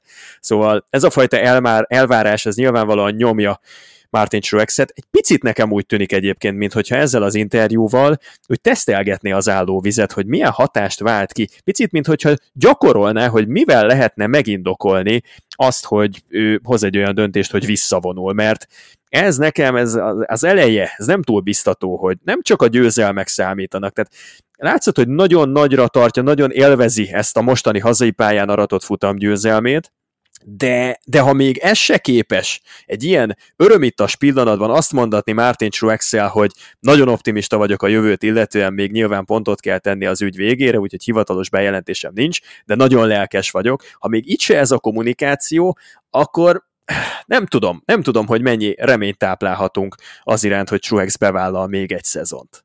Nem tudom, én is úgy érzem egy picit, hogy eh, emögött olyan nagyon sok minden nincs, vagy csak egy kis ilyen játék ez az egész. Hogy valamit mondani kell, picit fölkavarni az állóvizet, uh, nyilván mindenki azt találgatja az elmúlt hetekben, hónapokban, szép lassan kezd beindulni a versenyzőkeringő, hogy a kiöregedő félben lévő versenyzőkkel mi lesz, és többek közt Martin Truex Jr. is folytatja-e.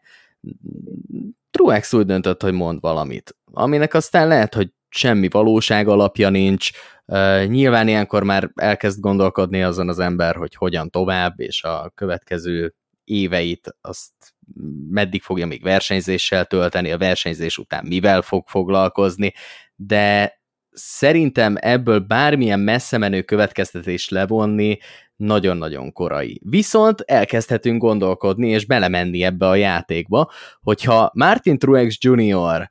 visszavonul a szezon végén, amit nyilván, ahogy mondtok, hamarabb el kell dönteni, mert az a modern világban már nem játszik, hogy ha bajnok leszel, akkor bejelented novemberben, hogy hát akkor köszönöm szépen srácok, ez ennyi volt, ott vannak a szponzori szerződések, mi van, hogyha egy versenyzőjüket nevezetesen mondjuk John Hunter meccseket elrabolja valamelyik másik csapat, szóval megvannak itt a veszélyek, és megvannak a különböző olyan faktorok, amiket számításba kell venni, de játszunk el a játékkal, hogy mi van akkor, hogyha Martin Truex Jr. visszavonul a szezon végén.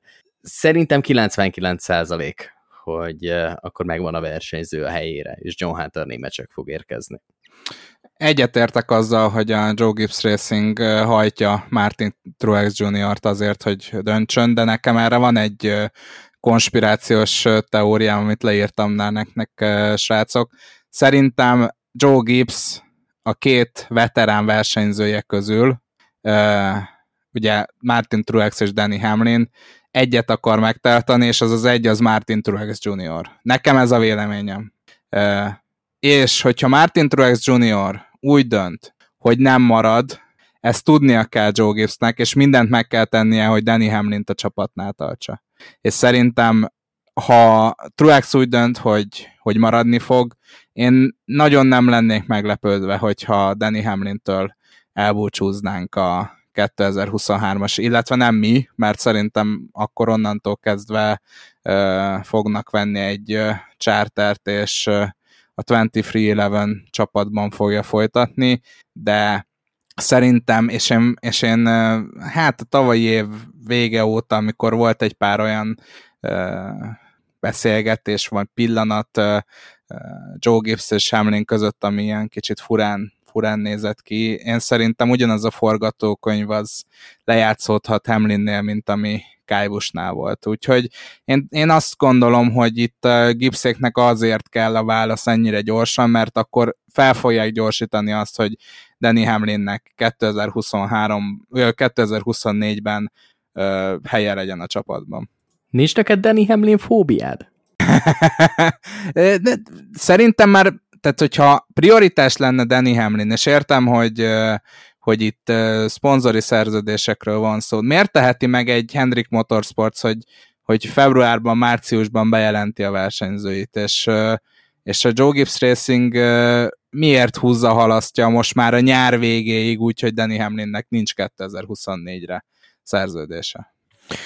Én attól nem félek, hogy Danny Hamlin 2024-ben ne a FedEx-es autót és a 11-es Joe Gibbs Racing-es Toyotát vezetné. Engem a Kyle Busch féle átigazolásnál hatványozottan sokkal jobban sokkolna, hogyha Danny Hamlin nem hosszabbítana a fedex és nem hosszabbítana Joe Gibbs-el. Sokkal inkább érzem Danny Hamlin integráns részének, a Joe Gibbs részének, mint volt az Kyle Busch egy évvel ezelőtt. Nagyon sokszor megvédte nagyon sok helyen Danny Hamlin Joe Gibbs-t, azért ami a Kyle Busch féle szágában történt, Többek között elmondta Danny Hamlin, hogy financiálisan hatalmas áldozatokat hozott Joe Gibbs annak érdekében, hogy Kyle Busch-t ott tartsa. Többek között az egész organizációnak a létét alapjaiban meghatározó financiális veszteséget is hajlandó lett volna annak érdekében bevállalni, hogy maradjon Kyle Busch, de ennek ellenére se tudta marasztalni, vagy nem tudta kielégíteni Kyle Busch-nak az igényeit. Tehát szerintem Joe Gibbs és Danny Hamlinnek a partnersége az egy olyan partnerség, ami ezt a 2023-as, 2024-es évfordulót még megéri, még kibírja.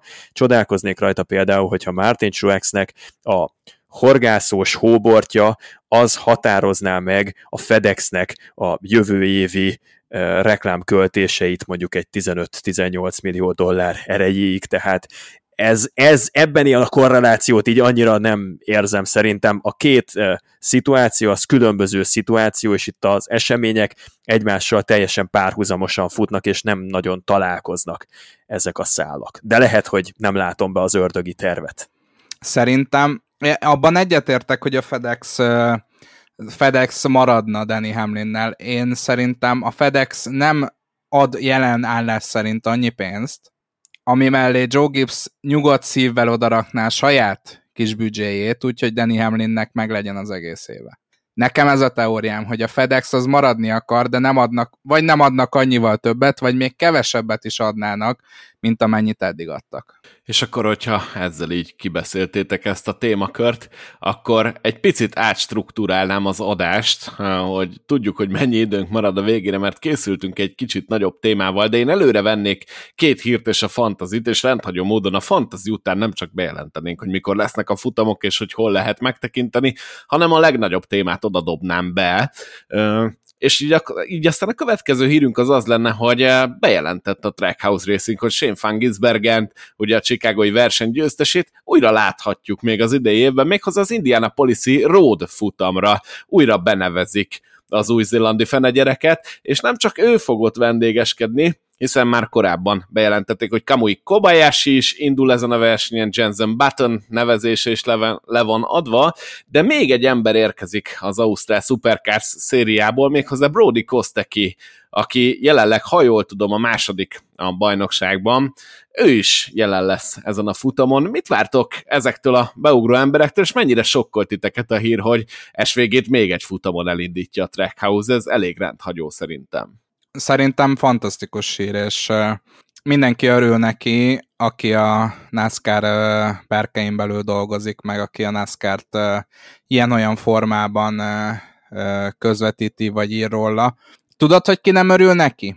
Chase Elliott, Michael McDowell, AJ Almendinger, azok a roadmenők, akiknek az Indianapolis uh, Indianapolis-i épített pályás verseny lett volna egy újabb esély arra, hogy bebiztosítsák a helyüket a rájátszásban.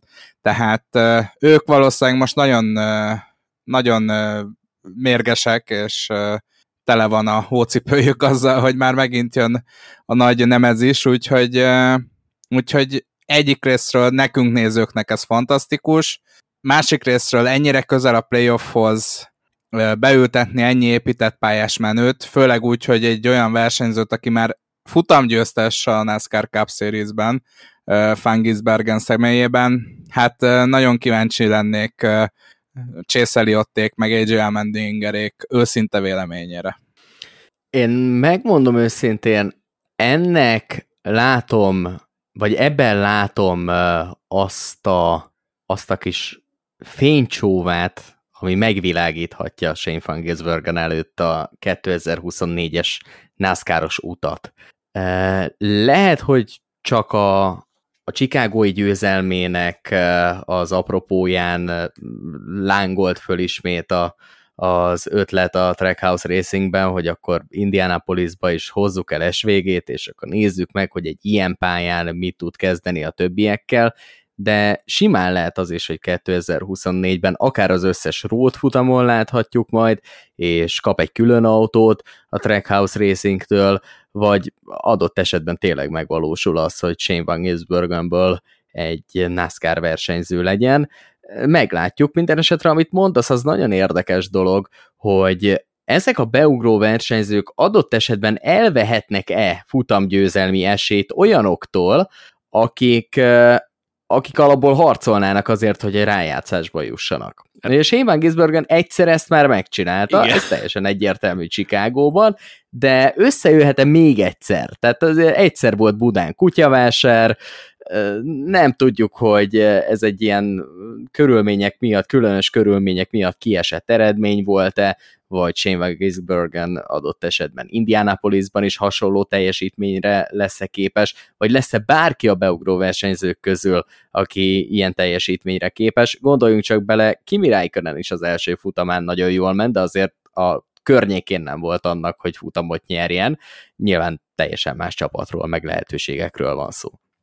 Ha Shane Gisbergen komolyan gondolja, hogy 2024-ben a NASCAR bármelyik nemzeti szériájában teljes szezont fut, akkor jönnie kell, jönnie kell erre a versenyre, és az összes többi futamra, ahol nincsen ütközése. Jimmy Winkup jószerével áldását adta arra, hogy menjen, menjen Shane, akár 2024-től Észak-Amerikába, és versenyezzen a NASCAR-ban. Nincsen szerződéses akadály, így aztán csak oly módon kerülhet be, hogyha bizonyítja, hogy nem egy egyslágeres előadó, hanem lehet rá számítani, hát legalább a mostani tudásunk szerint azon a hat rót helyszínen, ami benne van a naptárban. Legalább ezeken képes jó teljesítményt nyújtani, az Oval programnak a kialakítása az úgyis hosszú-hosszú éveket fog igénybe venni. Láttuk már Szembrózon, amikor átjött, hogy az nem egy méznyalás, amikor egy Supercars kocsiból átül valaki egy NASCAR Cup Series autóba, tegyem gyorsan hozzá, hogy Marco Szembróznak nehezebb dolga volt, mint Shane Van Gisbergennek, mert akkor még sokkal jobban különbözött egymástól a két technika, de oválpályákon nem tudott ő sem, talán megkockáztatom soha eljutni arra a szintre, mint ahová eljuthatott volna, hogyha Észak-Amerikába születik, és az oválpályákon tanul versenyezni. Juan Pablo Montoyának is feladták a leckét az oválok úgy mindent egybevetve. Tehát Shane Van Gisbergennek kell, hogy gyűjtse a versenymérföldeket, és talán ez azt is jelenti, hogy a Trackhouse Racing komolyan tervez Shane Van Gisbergennel, mert hogyan is máshogy lehetne az, hogy a 91-essel rengeteg pénzt és rengeteg szellemi forrást feláldoz Justin Marks azért, hogy Shane Van Gisbergent trenírozza, és versenykörülmények között is megméresse, ha csak nem azért, mert a Trackhouse Racingen belül szán neki valamilyen feladatot, hogy Trackban, Xfinity-ben vagy Cubban, azt nem tudom, de miért nevelné ki a saját maga konkurenciáját?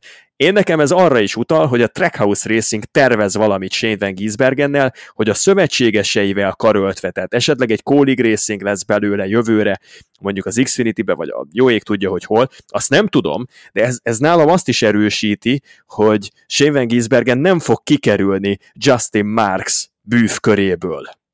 Ugye itt említettetek pár nevet, akik félhetnek, hogyha Shane Van Gisbergen újra kormány mögé ül a NASCAR-ban. Én egy nevet nagyon hiányoltam itt, ez pedig Daniel Suarez, mert Daniel Suarez adott esetben még attól is félhet, hogy olyan túlságosan hosszú távon nem terveznek vele a Trackhouse Racingnél, hogyha feltűnik egy ilyen ö, csoda gyerek, aki gyakorlatilag 5 perc alatt beleszokik a NASCAR-ba, és egyáltalán nem lennék meglepve, és a korábbi adásban is beszéltünk már erről a Chicagói győzelem kapcsán is, hogy, hogy Shane Van Gisbergen nagy rajongója a NASCAR szériának, és iRacingben, szimulátorban egyáltalán nem teljesít rosszul az oválokon, sőt, azt kell mondjam, hogy kiemelkedően jól teljesít SVG, úgyhogy szerintem ő az a pilóta, aki viszonylag hamar belenázódhat. A másik, amit akartam mondani ennek kapcsán, hogy Kevin Harvick említette meg, és viccesen ki is írtam Twitterre, hogy lehet, hogy hallgatja az adást. Ugye én vetettem fel azt, hogy mi lenne, hogyha Scott McLaughlin is néha ellátogatna azért ezekre a road versenyekre,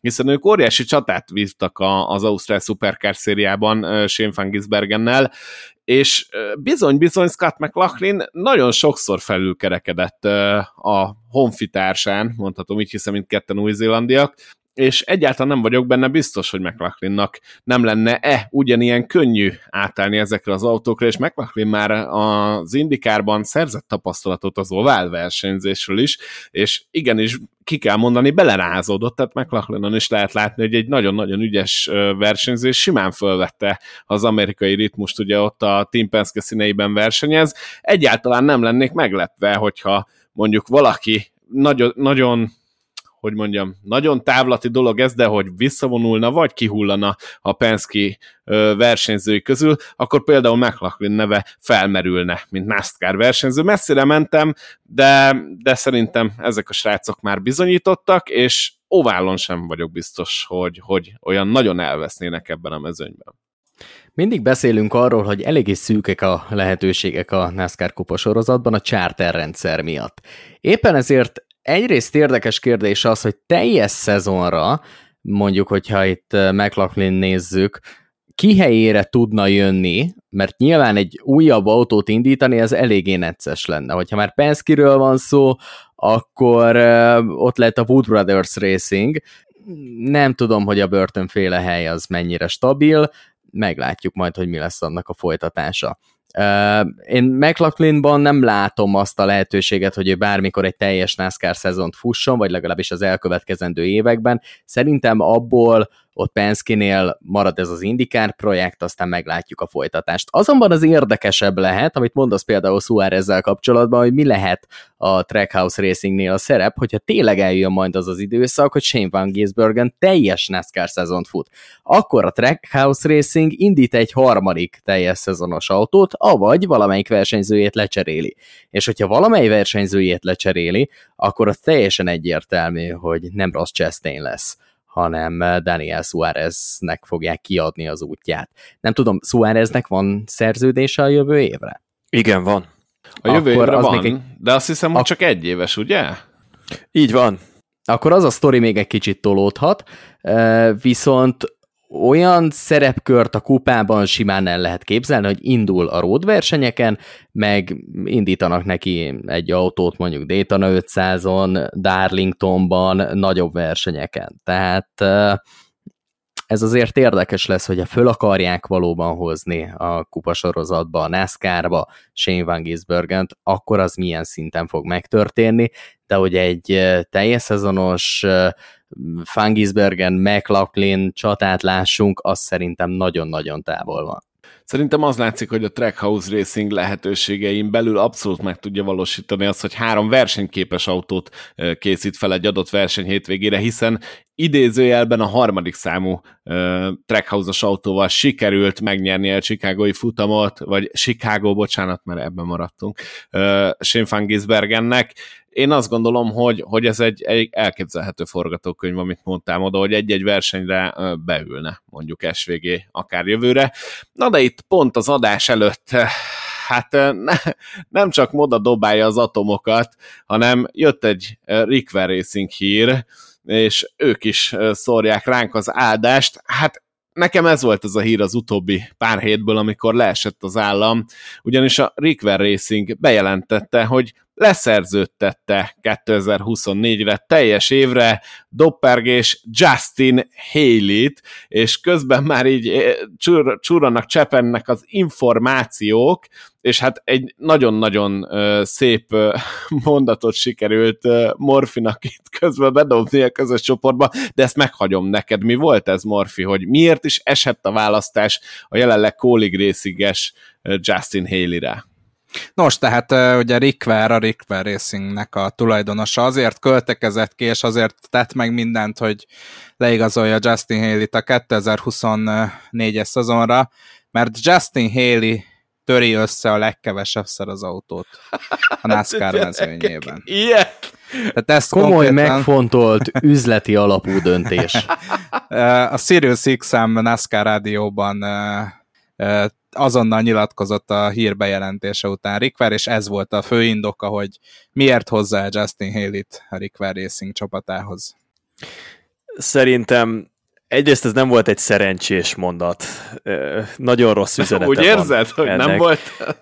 Nem, de Justin Haley-nek a piárosa meg az ellenkező irányba tolta úgy el a csúszkát, hogy kiszakította a záró mechanikát ott a csúszkának a végén, és vitte tovább, mert Justin Haley-nek a Twitter oldalán pedig olyan közlemény jelent meg, amit röhögés nélkül nem is bírnék végigolvasni, mert képesek voltak azt leírni, hogy a lehetőségek a Requer racing határtalanok Justin Haley számára, és ez egy, hogy is fogalmaztak, most pont elkavartam valahová, hogy ez egy kivételes lehetőség Justin számára a folytatásra. Nem, tehát nem az. Jó, néhány dolgot szögezzünk le. A Requer Racing nem az a hely, ahová vágyik valaki, aki a NASCAR Cup Series-ben szeretne egy valamire való pályafutást befutni. A Requer Racing az egy kényszer megoldás. Az egy kényszer megoldás egy olyan időszakban, amikor Justin Haley-nek a tárgyalásai a Colleague racing a szerződés hosszabbításról vélhetően vagy zsákutcába futottak, vagy legalábbis nem kecsegtettek túl sok jóval, és kockázatos lett volna Justin Haley számára tovább várakozni, amikor a pilóta keringőben ott a centrifugában most már olyan szereplők is felbukkannak, mint Shane Van Giesbergen, aki történetesen a Colleague Racing egyik legnagyobb szövetségesével, Justin Marks-szal látszik nagyon szépen összebarátkozni.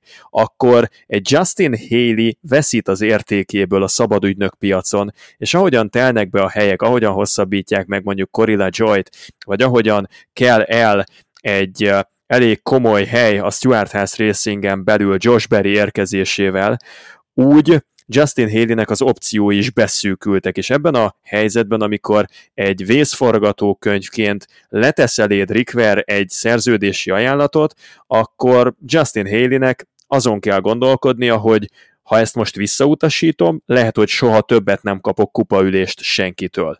Mert azért lélegzetelállítónak nem nevezném Justin Haley első két évét teljes szezonos kupapilótaként, összességében pontosan úgy szerepelt, mint amire a legtöbben számítottak, hogy szerepelni fog egy olyan versenyző, mint Justin Haley. Hozza a kötelezőt, kevés kiugró eredmény, majdnem megnyerte Chicagót, de majdnem. Megkérdezném így utólag azt, amit talán csak talán csak egy páran beszéltünk, nem vagyok benne biztos, hogy a podcastben bemondtam, de, de ti talán emlékeztek rá, hogy azt mondtam, hogy Justin Haley-nek nagyon-nagyon sokba fog még az kerülni, hogy nem tette ki Shane Van Giesbergen Chicago utcáin. És most itt az első veszteség, amit el kell, hogy könyveljen. Ha ő azt a futamot megnyeri, és ott van a rájátszásban, mindegy milyen áron, akkor garantálom nektek, hogy a Colleague Racing aláírja vele a szerződés hosszabbítást 2024-re. Csak egy kis gyors sztori a, a Rickwell Racingről. Amerikában ugye elég nagy népszerűségnek örvend, hogy a csapatok megnyitják a, a saját kis részshopjukat, és a kedves látogatók betekinthetnek a kulisszák mögé. A legnagyobb csapatoknál ez mind így megy, sőt a kicsi csapatoknál is. Találjátok ki, hogy a NASCAR Cup Series-ben melyik az egyetlen csapat, ahol nem engednek be a részshopba, de még a részshop közelébe sem. Hendrik Motorsport. Rick Racing. Racing. Rick Racing. Én, én mondtam, ne Nekik annyi titkolni valójuk van, srácok. Szerintem ott olyan készülődés van a 2024-es szezonra, hogy megértem, abszolút megértem, hogy ők az egyetlen csapat, aki nem engedi be a látogatókat a, a race shopba. Az új Trackhouse Racing. Na jó. Egyetlen egy teóriát még nagyon rövid leszek, ígérem. Az eddigi legépkézlábabb ötlet, amit hallottam, arra vonatkozóan, hogy Justin Haley miért írta alá az úgy tűnik halálos ítéletét, az az, hogy a Rausch Fenway Kezelowskival lépett 2023-ra többek között a Rickwer Racing partnerségre. És hogyha egyszer Brett Keselowski visszatalálna vonulni, vagy három csapatosra bővíteni az istálóját, akkor ezzel a partnerséggel a Rickwer Racing lehetne egy nem hivatalos harmadik, illetve negyedik számú rausos kocsi. És látni azért Kezelowskinak és Bushernak a teljesítményében a fejlődést, tagadhatatlan látni a Rickwer Racingben is a fejlődést idén, ezért J.J. Yélinek voltak szép gurításai, és amikor jön Custer, akkor ő is mutat egyet-kettőt. Szóval összességében lehet, hogy mi még nem látjuk be ennek az egésznek a kifutását, és Justin Haley-nek van egy nagyobb terve, de de most egyelőre nem mutat jól optikailag. És Justin Haley összeteheti a kezét, hogy hogyha esetleg egy másik csapat lecsap Zane Smithre, mert ha Brad Keselowski-nak lesz lehetősége leigazolni bármilyen formában, Zane Smith meg fogja tenni. Nekem már csak egy kérdésem lenne, ki lesz a 31-es? És ezt meghagyjuk ilyen ö, megválaszolandó kérdésnek, és egyszer biztosan visszatérünk rá, mert sajnos mennünk kell tovább. Elnézést moda, hogy ezt nem tudjuk, nem tudjuk tovább tárgyalni. Ugyanis adósak hát vagyunk még. Ez ma már a második, nem baj, nem. De egyébként jogos, lesz jogos még, nyugodj meg, lesz még. El, jogos a kérdés. az időt. Ne. Nekem nincs jelenleg válaszom rá, tehát annyira sokként jött ez a két órával, két órával ezelőtti hír, hogy én még nem tudtam egy olyan választ kitalálni arra, hogy ki az a Sevis verseny. Austin Hill. Most mondtam egy nevet és ez így is marad. Tényleg visszatérünk rá, mert szerintem érdekes téma, de nem a mai adásban, mert nem lesz rá időnk. Adósak vagyunk tehát Atlantáról még a fantazi eredményekkel. Megyesi Mátyás volt az, aki a legtöbb pontot gyűjtött, egészen pontosan 224-et, így övé lett a győzelem azon a héten. A második helyen jó magam és Sanda Ciklon végeztünk pont egy előséggel, és éppen ezért a korrektség jegyében bemondanám a negyedik helyezetet, aki pedig nem más, mint dr. Juhász Zoltán, és aztán ugye eltelt már a New Hampshire hét is, amit Gabesz 007 nyert meg, 200 33 ponttal, a második helyen vízibicikli végzett, kiemelném, hogy két ível a végén, tehát vízibicikli, és a harmadik helyen újfent feltűnik Sanda Ciklon 227 ponttal, Gáspár Bálintal azonos pontszámmal hozták el a dobogó legalsó fokát, és akkor itt... Bocs, Boszko, a kedvenc podcast, kedvenc pillanatom az, amikor uh, elkezdett felolvasni. Ezeket a, a neveket, ugye? Elképesztően kreatívak vagytok, srácok. Jövőre szerintem, sőt már az év végére is én fölterjesztek egy egy legjobb fantazi név, mondjuk top 3-at. Ilyen külön díjat lehet. adjunk valamit? Ilyen, ilyen, egy, Pólót, egy külön díjat. könyvet, valamit írunk ad. Ezt adom Ne tudjátok meg, én is mennyit gondolkodtam a sajátomon.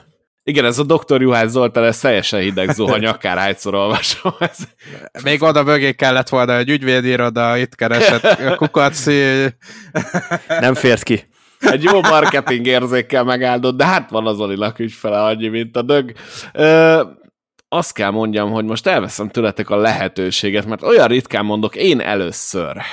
Ö, kandidáltat arra, hogy kihozhatja a legtöbb pontot az eheti NASCAR-ban, vagy kihozhat nagyon jól pontot, úgyhogy Pokonóra én lecsapok rátok, és aki ugyan ezt az embert választotta volna, annak most gondolkodnia kell. Én Kyle Busch-t mondanám, aki ezen a hétvégén szerintem remekül fog teljesíteni, már csak azért is, amit egyébként itt a Fantazinál írnak, de egyébként is kikutattam, hogy négyszeres győztes Pokonóban, és mindegyiket az utolsó tíz futamon belül szerezte már, mint a tíz itt rendezett futamon belül szerezte, és egyébként is nagyon jó eredményei vannak erről a pályáról. Szerintem az új csapatával most is rengeteg pontot hozhat, és akkor kérlek titeket ti is mondjatok egy nevet, és akkor a végén még kitárgyaljuk a hosszas témánkat. Engem sokkolt, hogy bejelentkeztél, elharácsoltad az első helyet, és nem Danny Hamlint mondtad. Ő az egyértelmű választás. Danny Hamlinnek éppenséggel a székhelye is lehetne Pokono, az a legsikeresebb pályája, a legsikeresebb versenyző, és olyan kiegyensúlyozott, mint talán, talán senki más az egész mezőny tekintve a trükkös háromszögen úgyhogy tavaly is ő azt hiszem, hogy vagy megnyerte volna a versenyt, vagy második lett volna, hogyha nem zárják ki testületileg őket Truex-el. Nem is férhet hozzá kétség, hogy Danny Hamlin szerepeltetni kell a csapatban ezen a hétvégén. Mivel uh, azt mondtam, uh, azt hiszem egy közvetítésben is bemondtam ezt, de a Power Rankings-ba biztos, hogy leírtam, hogy Larsonnak lesznek uh, nagyon jó versenyei, ezért én itt a nyár végén, és egy-két vagy akár három győzelmet is be fog gyűjteni, ezért én, én most Kyle Larsonra teszem le a voksomat. Az a helyzet, srácok, hogy elloptátok a jó pikkeket, úgyhogy én máshonnan közelíteném meg a dolgot. Vannak olyan versenyzők ugyanis a mezőnyben, akiknek elég komoly téttel bír az, hogy hogyan fognak szerepelni Pokonóban.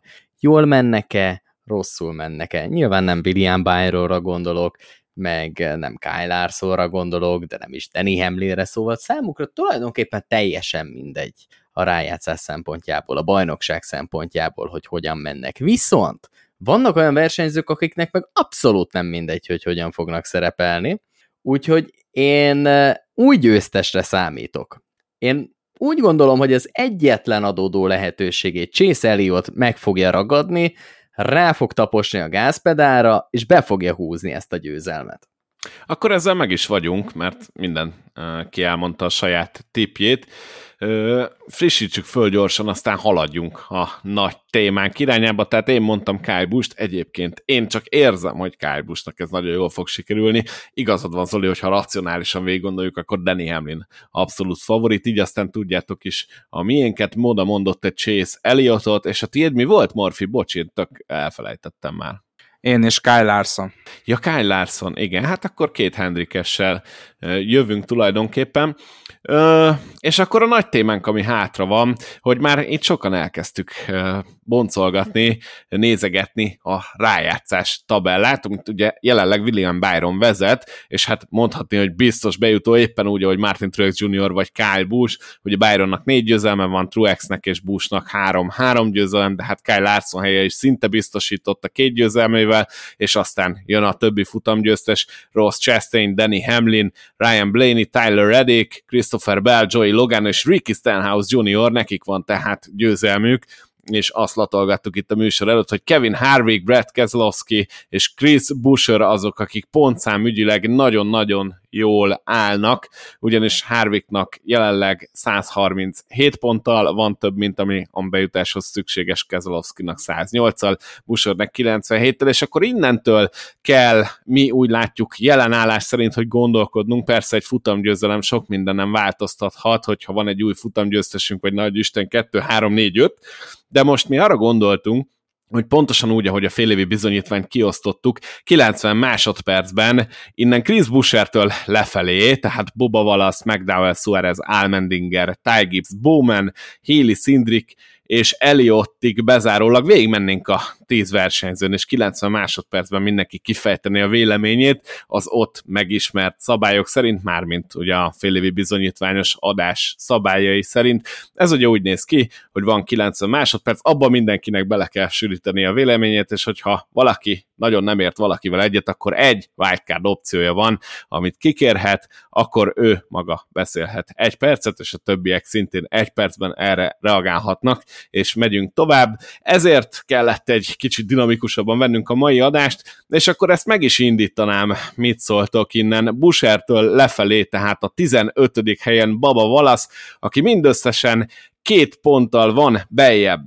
mint az első kieső Daniel Suarez, a 90 másodpercet indítom, hogyha nektek is megfelelő, és akkor lehet így játszizni. Mit szóltok ehhez? Hadd szóljon. Én azt gondolom, hogy Baba Valasz nem fog bejutni a rájátszásba, azért nem fog bejutni a rájátszásba, mert ha nem nyeri meg a Michigani futamot, akkor szerintem óriási bajban lesz.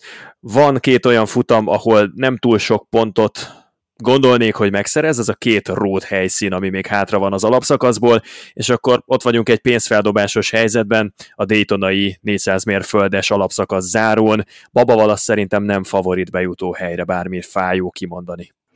Én meg pont úgy érzem, hogy, hogy össze fogja valahogy kapni magát Boba Valasz, és megpróbálkozhat oda kerülni arra a 15. helyre, aminél előrébb szerintem pontok alapján nem fog tudni.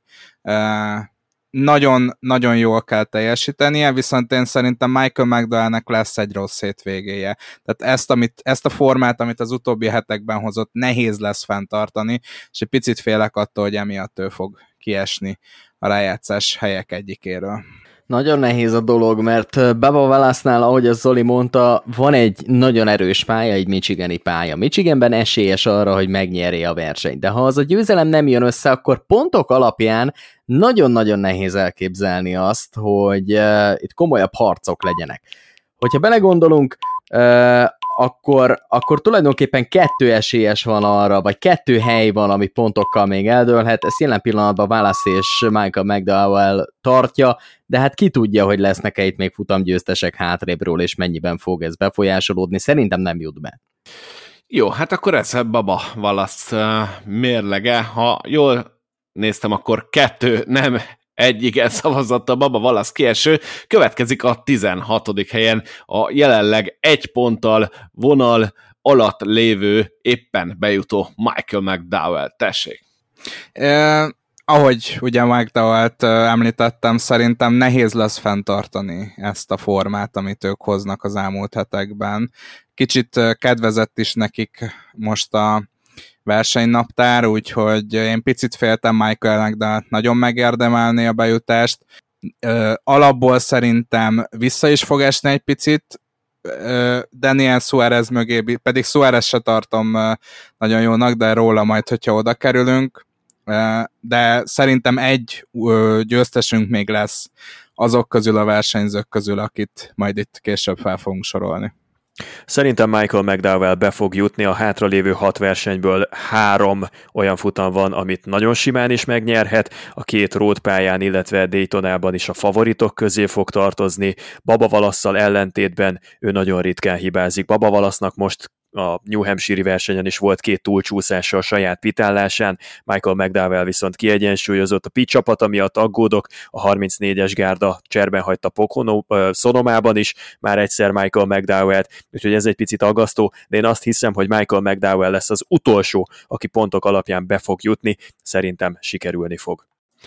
Tökéletesen elmondhatok mindent, és nekem már nem maradt idő a végére, hogy kifejtsem, hogy mi a helyzet. Minden esetre McDowell szerintem is be fog jutni. Két road pálya, egy eh, Super Speedway pálya. Ővé lesz a következő néhány hét. Ennyi, tehát akkor McDowell bejutó helyen. Következik a 17. helyen Daniel Suarez, akit már sokat emlegettünk, újabb 90 másodpercetek van, ami indul is. Na akkor most én kezdeném, hogy legyen időm kifejteni a dolgokat. Szóval Daniel Suárez nagyon nagy kérdőjel. Néha elkap egy-egy jó versenyt, de összességében konstans nem tudja hozni 4-5-6 héten keresztül nem tudja hozni azokat az eredményeket, amik kellenek. Már pedig, hogyha pontok alapján akar valaki bekerülni, akkor pont egy ilyen konstans eredmény sor kell. Az, hogy Daniel Suáreznek kiesik-e valahol egy győzelem, azt én nagyon-nagyon valószínűtlennek tartom, annak ellenére, hogy azért az elméleti lehetősége megvan annak, hogy mondjuk Suárez egy road versenyen ott legyen az első helyen, de én nem látom benne a potenciált, hogy a 2023-as rájátszásban ott legyen. Szerintem az teljesen egyértelmű, hogy Daniel Suáreznek van a jelenleg a választóvonal környékén lévők közül a legkevesebb esélye arra, hogy oda jusson. Én ezzel egyetértek, nem látom a formát uh, Suárezben, nem látom azt, hogy hogy bármit is, bármilyen fellángolása legyen itt a, a alapszakasz végére, úgyhogy én neki fikaszni esélyt sem adok. Szerintem lesz esélye Suáreznek, de vagy ő, vagy a csapata nem fog tudni élni vele, nálam is Suárez kieső. Jó, hát igazából Suarez döntöttétek el a leghamarabb, ez 1 perc 20 másodperc volt, a 90 másodpercre sem volt szükség, Suarez nem jut be szerintetek a rájátszásba, és akkor következik egy szerintem újfent nagy kérdőjel AJ Almendinger, akinek már 20 pont híja van jelen állás szerint a rájátszásba a jutáshoz, és ugye futam győzelem is elkerülte eddig Almendingert, 90 másodpercben várom a megfejtést. Nagyon fontos lesz AJ Almendingernek, mind az Indy Road, mind a Watkins Glenny verseny mindent meg kell tennie azért, hogy, hogy bekerüljön a rájátszásba, és megnyerje a két verseny közül az egyiket, amint szerintem Watkins Glenben óriási esélye lesz, ugye élete első Cup Series győzelmét itt szerezte meg 2014-ben, úgyhogy vagy ő vagy Chase Elliott, ő lesz majd a másik ember, akire ki fogok térni. Szerintem győzni fog az egyik épített pályás versenyen. Megmondom őszintén, szerintem AJ Almendingernek nem az a kérdés, hogy hogy fog menni a road versenyeken, vagy hogy fog szerepelni, hogyan fognak sikerülni ezek a road versenyek, hanem hogy az összes többi versenyzőnek az összes többi versenye hogyan fog sikerülni. Mert hogyha jön egy olyan versenyzőtől egy futamgyőzelem, akire most adott esetben nem gondolnánk, mondjuk egy Daytonai pályán bárkitől jöhet, hogyha jön Chase Elliottól az a futamgyőzelem, amire én számítok Pokonóban, akkor már is elfogynak azok a helyek, vagy legalábbis egyel kevesebb lesz azoknak a helyeknek a száma, ahova még pontok alapján be lehet jutni. AJ Almendinger, hogyha a pontokat nézzük, akkor szerintem nem kell annyira nagyon aggódnia. Ő az egyik legesélyesebb, hogy pontok alapján bekerüljön. De lesz-e hely pontok alapján bekerülni, Bocs Zoli? Szerintem, szerintem nem fog sikerülni. Szerintem nem lesz. Nem fog sikerülni szerintem sem AJ Allmendingernek győzelmi kényszerben kell versenyeznie a két road pályán, mert azt hiszem, hogy pontok alapján kevés szakaszpontot fog gyűjteni, és azok a szakaszpontok nagyon hiányozni fognak. Jó, Zoli kényszerből bezippelte a véleményed, de szerintem világos. AJ Almendingert nem soroltátok itt a bejutó helyek egyikére, és következik egy újabb fekete ló, nem véletlenül csináljuk most ezt. Ty Gibbs a 19. helyről 41 pontos lemaradásban, tőletek pedig 90 másodpercben várom újra a megoldást. Nagyon gyors és nagyon tömör leszek, szerintem Ty Gibbsnek nagyon jó éve van, voltak villanásai, senki nem válta el tőle, hogy már az első évében bejusson a rájátszásba. Szerintem a Joe Gibbs Racing már most megkapta a Ty Gibbs-től, amit elvárt tőle, úgyhogy kis szerencsével bekerülhet, de szerintem nem fog. Szerintem sem fog bekerülni Ty Gibbs, és akkor ezzel valószínű, hogy el is dőlt, hogy leszavaztuk őt. Jó szezonja van, újonc évhez képest szerintem közel kimagasló, ezzel együtt nem látom, hogy odaérhetne kevés a szakaszpont, amit gyűjt, illetve valahogyan a versenyek végét még nem tudja összerakni, hosszúak neki ezek a futamok. Daytonában neki szerintem sokkal kevesebb esélye van, mint azoknak a pilótáknak, akiket eddig felsoroltunk, a Toyoták kevesebben vannak ugyanis, és nincsen meg az a fajta tapasztalata a Super Speedway versenyek végjátékában kupás szinten, mint mondjuk Baba Valasznak, úgyhogy szerintem az eddig említettek közül a legkisebb eséllyel Ty Gibbs pályázik. Abszolút egyetértek, nincs olyan pálya, ahol Ty Gibbs-et oda mondhatnánk, hogy ebből biztos top 10 lesz, biztos top 5 lesz. Ty Gibbs még tanul, ő még próbálkozik, neki még minden új. Az is szerintem egy nagy eredmény, hogy itt van egyáltalán azok közt, akik esélyesek arra, hogy bejussanak a rájátszásba, de ez nem fog neki összejönni. Hát akkor ez is egyértelmű lett, Ty Gibbs nem jut be a rájátszásba, és akkor elérkeztünk az első Hendrikes emberhez, akinél fel kell tennünk a kérdést, hogy sikerülhet -e ez. Ugye emlékezhetünk, hogy Alex Bowman sérülés miatt három hetet kihagyott, és talán ezért is áll csak a 20. helyen. Ő egy ponttal áll rosszabbul a rájátszás tekintve, mint Ty Gibbs, 42 pontos lemaradásban van. Mi a helyzet Alex Bowmannel? Én egy picit a 40, egész 48-as csapatra térnék ki. Uh, Josh Barry is sokkal jobban nézett ki abban a 9-es autóban, mint a 48-asban. Nézzük meg, hogy mekkora a pont különbség Alex Bowman és Chase Elliott között, és uh, nézzük meg, hogy mennyivel több versenyt hagyott ki Elliott, úgyhogy Alex Bowmannek sincs jó szezonja, de valami nagyon nincs rendben uh, azzal a 48-as csapattal. Nagyon kilógnak lefele a Hendrik Motorsports hierarchiájában ebben a szezonban. Egy dolgot kell megnézni még Alex Bowmannél, hogy az utóbbi versenyek mióta visszatért, milyen eredménnyel zárultak. Tulajdonképpen top 10 nélkül, volt amikor top 20 nélkül zárt, de tulajdonképpen négy darab top 20-as eredménye van a visszatérése óta. Ez nagyon-nagyon gyenge. Ez, ezzel nem lehet mit kezdeni, nem lehet rájátszásba jutni ilyen ellenfelek ellen. Egyetértek, és nem is különösebben erős pályái szerintem a hátralévők. Daytonában általában jól kvalifikál, aztán a versenyen végignézzük, ahogyan hátrafelé tendál. A road pályákon voltak jobb szereplései, meg voltak rosszabbak is Alex Bowmannek. Michiganben, Richmondban főleg nem látok benne potenciált. Pokonót meg kellene nyernie ezen a hétvégén, amit nem zárnék ki. Neki van onnan egy futamgyőzelme, és alapvetően szerintem az egy szoros verseny is lehet, de összességében nálam is kieső Alex Bowman és a 48-as. Azért ez elég érdekes, miközben le is járt az idő, hogy egy Hendrik motorsportos pilótának itt még küzdenie kell. Nyilván a sérülés is azért valamelyest közre játszik, de valóban nincs jó szezonja Alex Bowmannek, és akkor itt van a már emlegetett jó madár Justin Haley, aki jelenleg a 21. helyen van, és természetesen rosszabbul áll, mint Alex Bowman, ezért van mögötte. Neki 46 pont a lemaradása. Mit gondoltok Haley rájátszás esélyeiről?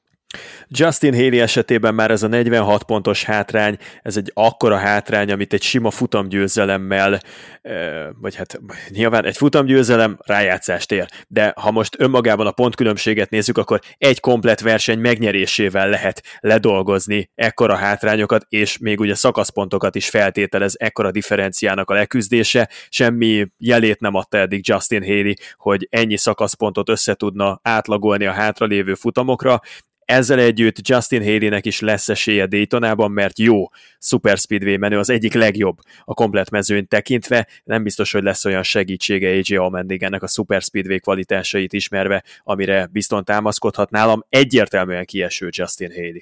Itt már azon a szinten vagyunk szerintem, hogy csak futamgyőzelemmel lehet tovább jutni van egy Daytonai verseny, amit bárki megnyerhet tulajdonképpen.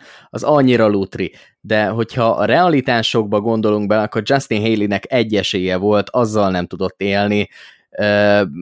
Most már nyilván a légkör is más, ami körbeveszi ezzel a bejelentéssel, nem fog futamgyőzelmet szerezni, és nem fog rájátszásba kerülni százszerzalékig egyetértek a kollégákkal, úgyhogy nem is kell ezt tovább ragozni, Justin Haley nem fog bejutni a rejátszásba. Akkor nem indítom a csipogást, ez három nem Justin Haley neve mellé, és következik Austin Szindrik, akit szintén említettünk már a mai adásban, nyilván ő is még rosszabbul el, 51 pont a lemaradása jelenleg a rájátszás tabellát nézve a 22 Mi lesz Szindrik sorsa? Nehéz bármit is mondani, mert van egy Daytona a versenynaptárban, és tudjuk, hogy a Fordok mennyire jól mennek ezeken a, az RP pályákon, úgyhogy eh, hát eh, alapvetően, hogyha nem lenne Daytona, akkor egyértelműen azt mondanám, hogy, hogy nincs esélye Szindriknek, de, de simán kijöhet, nagyon-nagyon simán kijöhet neki Daytonában egy eh, futamgyőzelem. Most akkor ez igen, vagy nem? nem. Nem. Talán. Nem, nem de talán. Határozott talán. Határozott, Határozott talán. talán, de nem. Jó, én azt mondom, hogy Austin Cindric be fog jutni a playoffba, valamelyik versenyt meg fogja nyerni. Olyan régóta várunk már tőle áttörésre az épített pályákon, és most annyira nincs benne a levegőben, hogy pont most fordítsa a maga javára, hogy emiatt gyanús nekem. Vagy Indianapolisban, vagy Watkins Glenben komoly győzelmi esélye lesz, és talán be is húzza, de ha azokat nem, akkor a Daytonai 400 mérföldes Austin Cindricé lesz Logano és Blake Bléni óriásit fognak menni neki, és ez túl erős nálam ez a Penske tengely ahhoz, hogy bárki megverje őket. Én nem hiszek Austin Szindrikben. Szerintem mélyen a az elvárások alatt teljesít. Már a tavalyi szezonja is olyan volt, hogyha Daytonát leszámítjuk az idei szezon, meg aztán abszolút. Én nem hiszek abban, hogy bármikor föl tud támadni Austin Szindrik. Nincs jó szezonja, nem megy neki egyelőre ez a dolog, úgyhogy én, én arra szavazom, hogy hiába Daytonában a segítségek, hiába lehetnek ott a lehetőségek, Austin Szindrik nem fog bejutni. Lejárt közben az idő is, csak nem akartam belecsipogni, mert olyan szépen mondtad a mondandódat moda. Austin Szindrik akkor egy erős talán igen nem, egy igen és egy nem mellett ilyen levegőben lógó maradt, de ennek majd a végén lesz jelentőség, és egyetlen egy nevünk van hátra, mert ugye tíz emberről volt szó, az nem más, mint Chase Elliott, aki jelenleg a 23 ő hagyta ki a legtöbb futamot, ugye volt egy hét eltiltása, és hat hétig sérült volt a snowboardos balesete miatt. Mi a helyzet Chase Elliottal? Fog-e futamot nyerni? Gyakorlatilag itt már ez a kérdés nála. Tessék. Én nem nagyon hiszek abban, hogy oválon fog futamot nyerni Chase Elliott, viszont akkora mestere a Watkins Glenny pályának, és olyan bizalma van ezek, ezen a helyszínen, hogy mindent vagy semmit alapon szerintem Watkins Glenben Chase Elliottnak nyernie kell, és szerintem nyerni is fog, és be fog jutni a rájátszásba. Én meg, megkockáztatom, hogy Chase Elliott az a versenyző, aki hogyha nem ér el a következő versenyeken futamgyőzelmeket, akkor is esélye van pontok alapján bejutni. Annyira jó az átlaga, annyira jól szokott menni a versenyeken, hogy nem feltétlenül szükséges neki az, hogy futamgyőzelmet elérjen. Ha top 5-ös vagy a környéki eredményeket tud hozni, akkor meg lehet pontok alapján is adott esetben a rájátszás. Itt megint nagyon nagy kérdés az, hogy a többiek hogyan szerepelnek, és uh, fog-e még valaki futamgyőzelmet elérni azok közül, akik esélyesek a rájátszásra, de jelen pillanatban nincs futamgyőzelmük. Úgy érzem, hogy New Hampshire megpecsételte Chase Elliottnak a sorsát, csak győzelemmel juthat a rájátszásba, 60 pont a lemaradása a vonalhoz képest, ez körön, ez versenyenként azt jelenti, hogy uh, 10 pontot kellene ledolgozni a választóvonalhoz viszonyítva, annyira hitványul szerepel, amióta visszatért a sérüléséből a második az első-második szakasz hajráknál, hogy kezelhetetlennek tűnik jelenleg ilyen verseny közbeni pozíciókkal a kihívás, nem hiszem, hogy lehetne hozni ennyit a választóvonallal szemben. Valamiért nekem nem meggyőző Chase ott az utóbbi eh, másfél évben a hetedik generációs autóval futott rótpályás versenyeken. Óriási bajban van a 9-es gárda. A tulajdonosi pontversenyben valószínűleg ott lesznek a rájátszásban, de én nem látom Eliottban sajnos jelenleg, hogy be tudja fordítani pozitívba a saját szezonját élve és visszaélve moderátori jogommal Chase Elliottnál sem csipogtam bele, egy nagyon érdekes téma, viszont akkor megvan az eredményünk, és elmondanám, hogy kit juttattatok be a rájátszásba, és ki van hozzá a legközelebb szerintetek. Tehát ugye William Byron, Truex, Kyle Busch, Kyle Larson, Ross Chastain, Danny Hamlin, Ryan Blaney, Tyler Reddick, Christopher Bell, Joey Logan és Ricky Stenhouse Jr. egyelőre nem kérdés a futamgyőzelem miatt. Abban már adás előtt megállapodtunk, hogy Kevin Harvick, Brad Keselowski és Chris Busher nagyon-nagyon jól állnak pontokkal, ugye Busher is még 97 ponttal beljebb van, mint az a bizonyos piros vonal, és akkor innen azt kell mondanom, hogy kivettétek Baba Valaszt, aki jelenleg a 15 és azt mondtátok, hogy nem bejutó, bár nem egyöntetően, és Michael McDowell az, aki, aki bejutó helyen szerepel nálatok, és a másik bejutónk pedig Chase Elliott, tehát jelen állás szerint ez a 16 név az, akit betippeltetek. A legközelebb a vonalhoz pedig Austin Szindriket tettük ezzel az igen nem talán, egy igen és egy nemmel, úgyhogy így néz ki jelen állás szerint a ti tippeket, tippetek. Én ezt fölírtam, úgyhogy kíváncsi vagyok, hogy hogy alakul a szezon, és megnézzük majd, amikor végleges a rájátszás mezőnye, nyilván közben is figyelemmel kísérjük ezt, de majd akkor ránézzünk, hogy most mit mondhatok, és az mennyire jött be. A hétvégén tehát Pocono részvég következik, és mindhárom nemzeti széria megméretteti magát, a Track Series küzdelmeit szombaton 6 órától tekinthetitek meg, majd az Arena 4-en természetesen élőben, aztán 23 óra 30 perckor szintén szombaton ér érkezik az Xfinity Series, úgyhogy teljes NASCAR dömping lesz már szombaton is, és vasárnap természetesen a legnagyobb attrakciót szintén élőben, és szintén az Arena 4-en láthatjátok majd 20 óra 30 perctől. Én nagyon szépen köszönöm, eh, hogy eljutottatok ide, drága hallgatók, és azt gondolom, hogy ezt mindenki nevében mondhatom. Tartsátok meg jó szokásotokat, és gyertek velünk a következő adáskor is. Köszönjük szépen a figyelmet, kellemes hétvégét és jó NASCAR versenynézést kívánok mindenkinek. Sziasztok!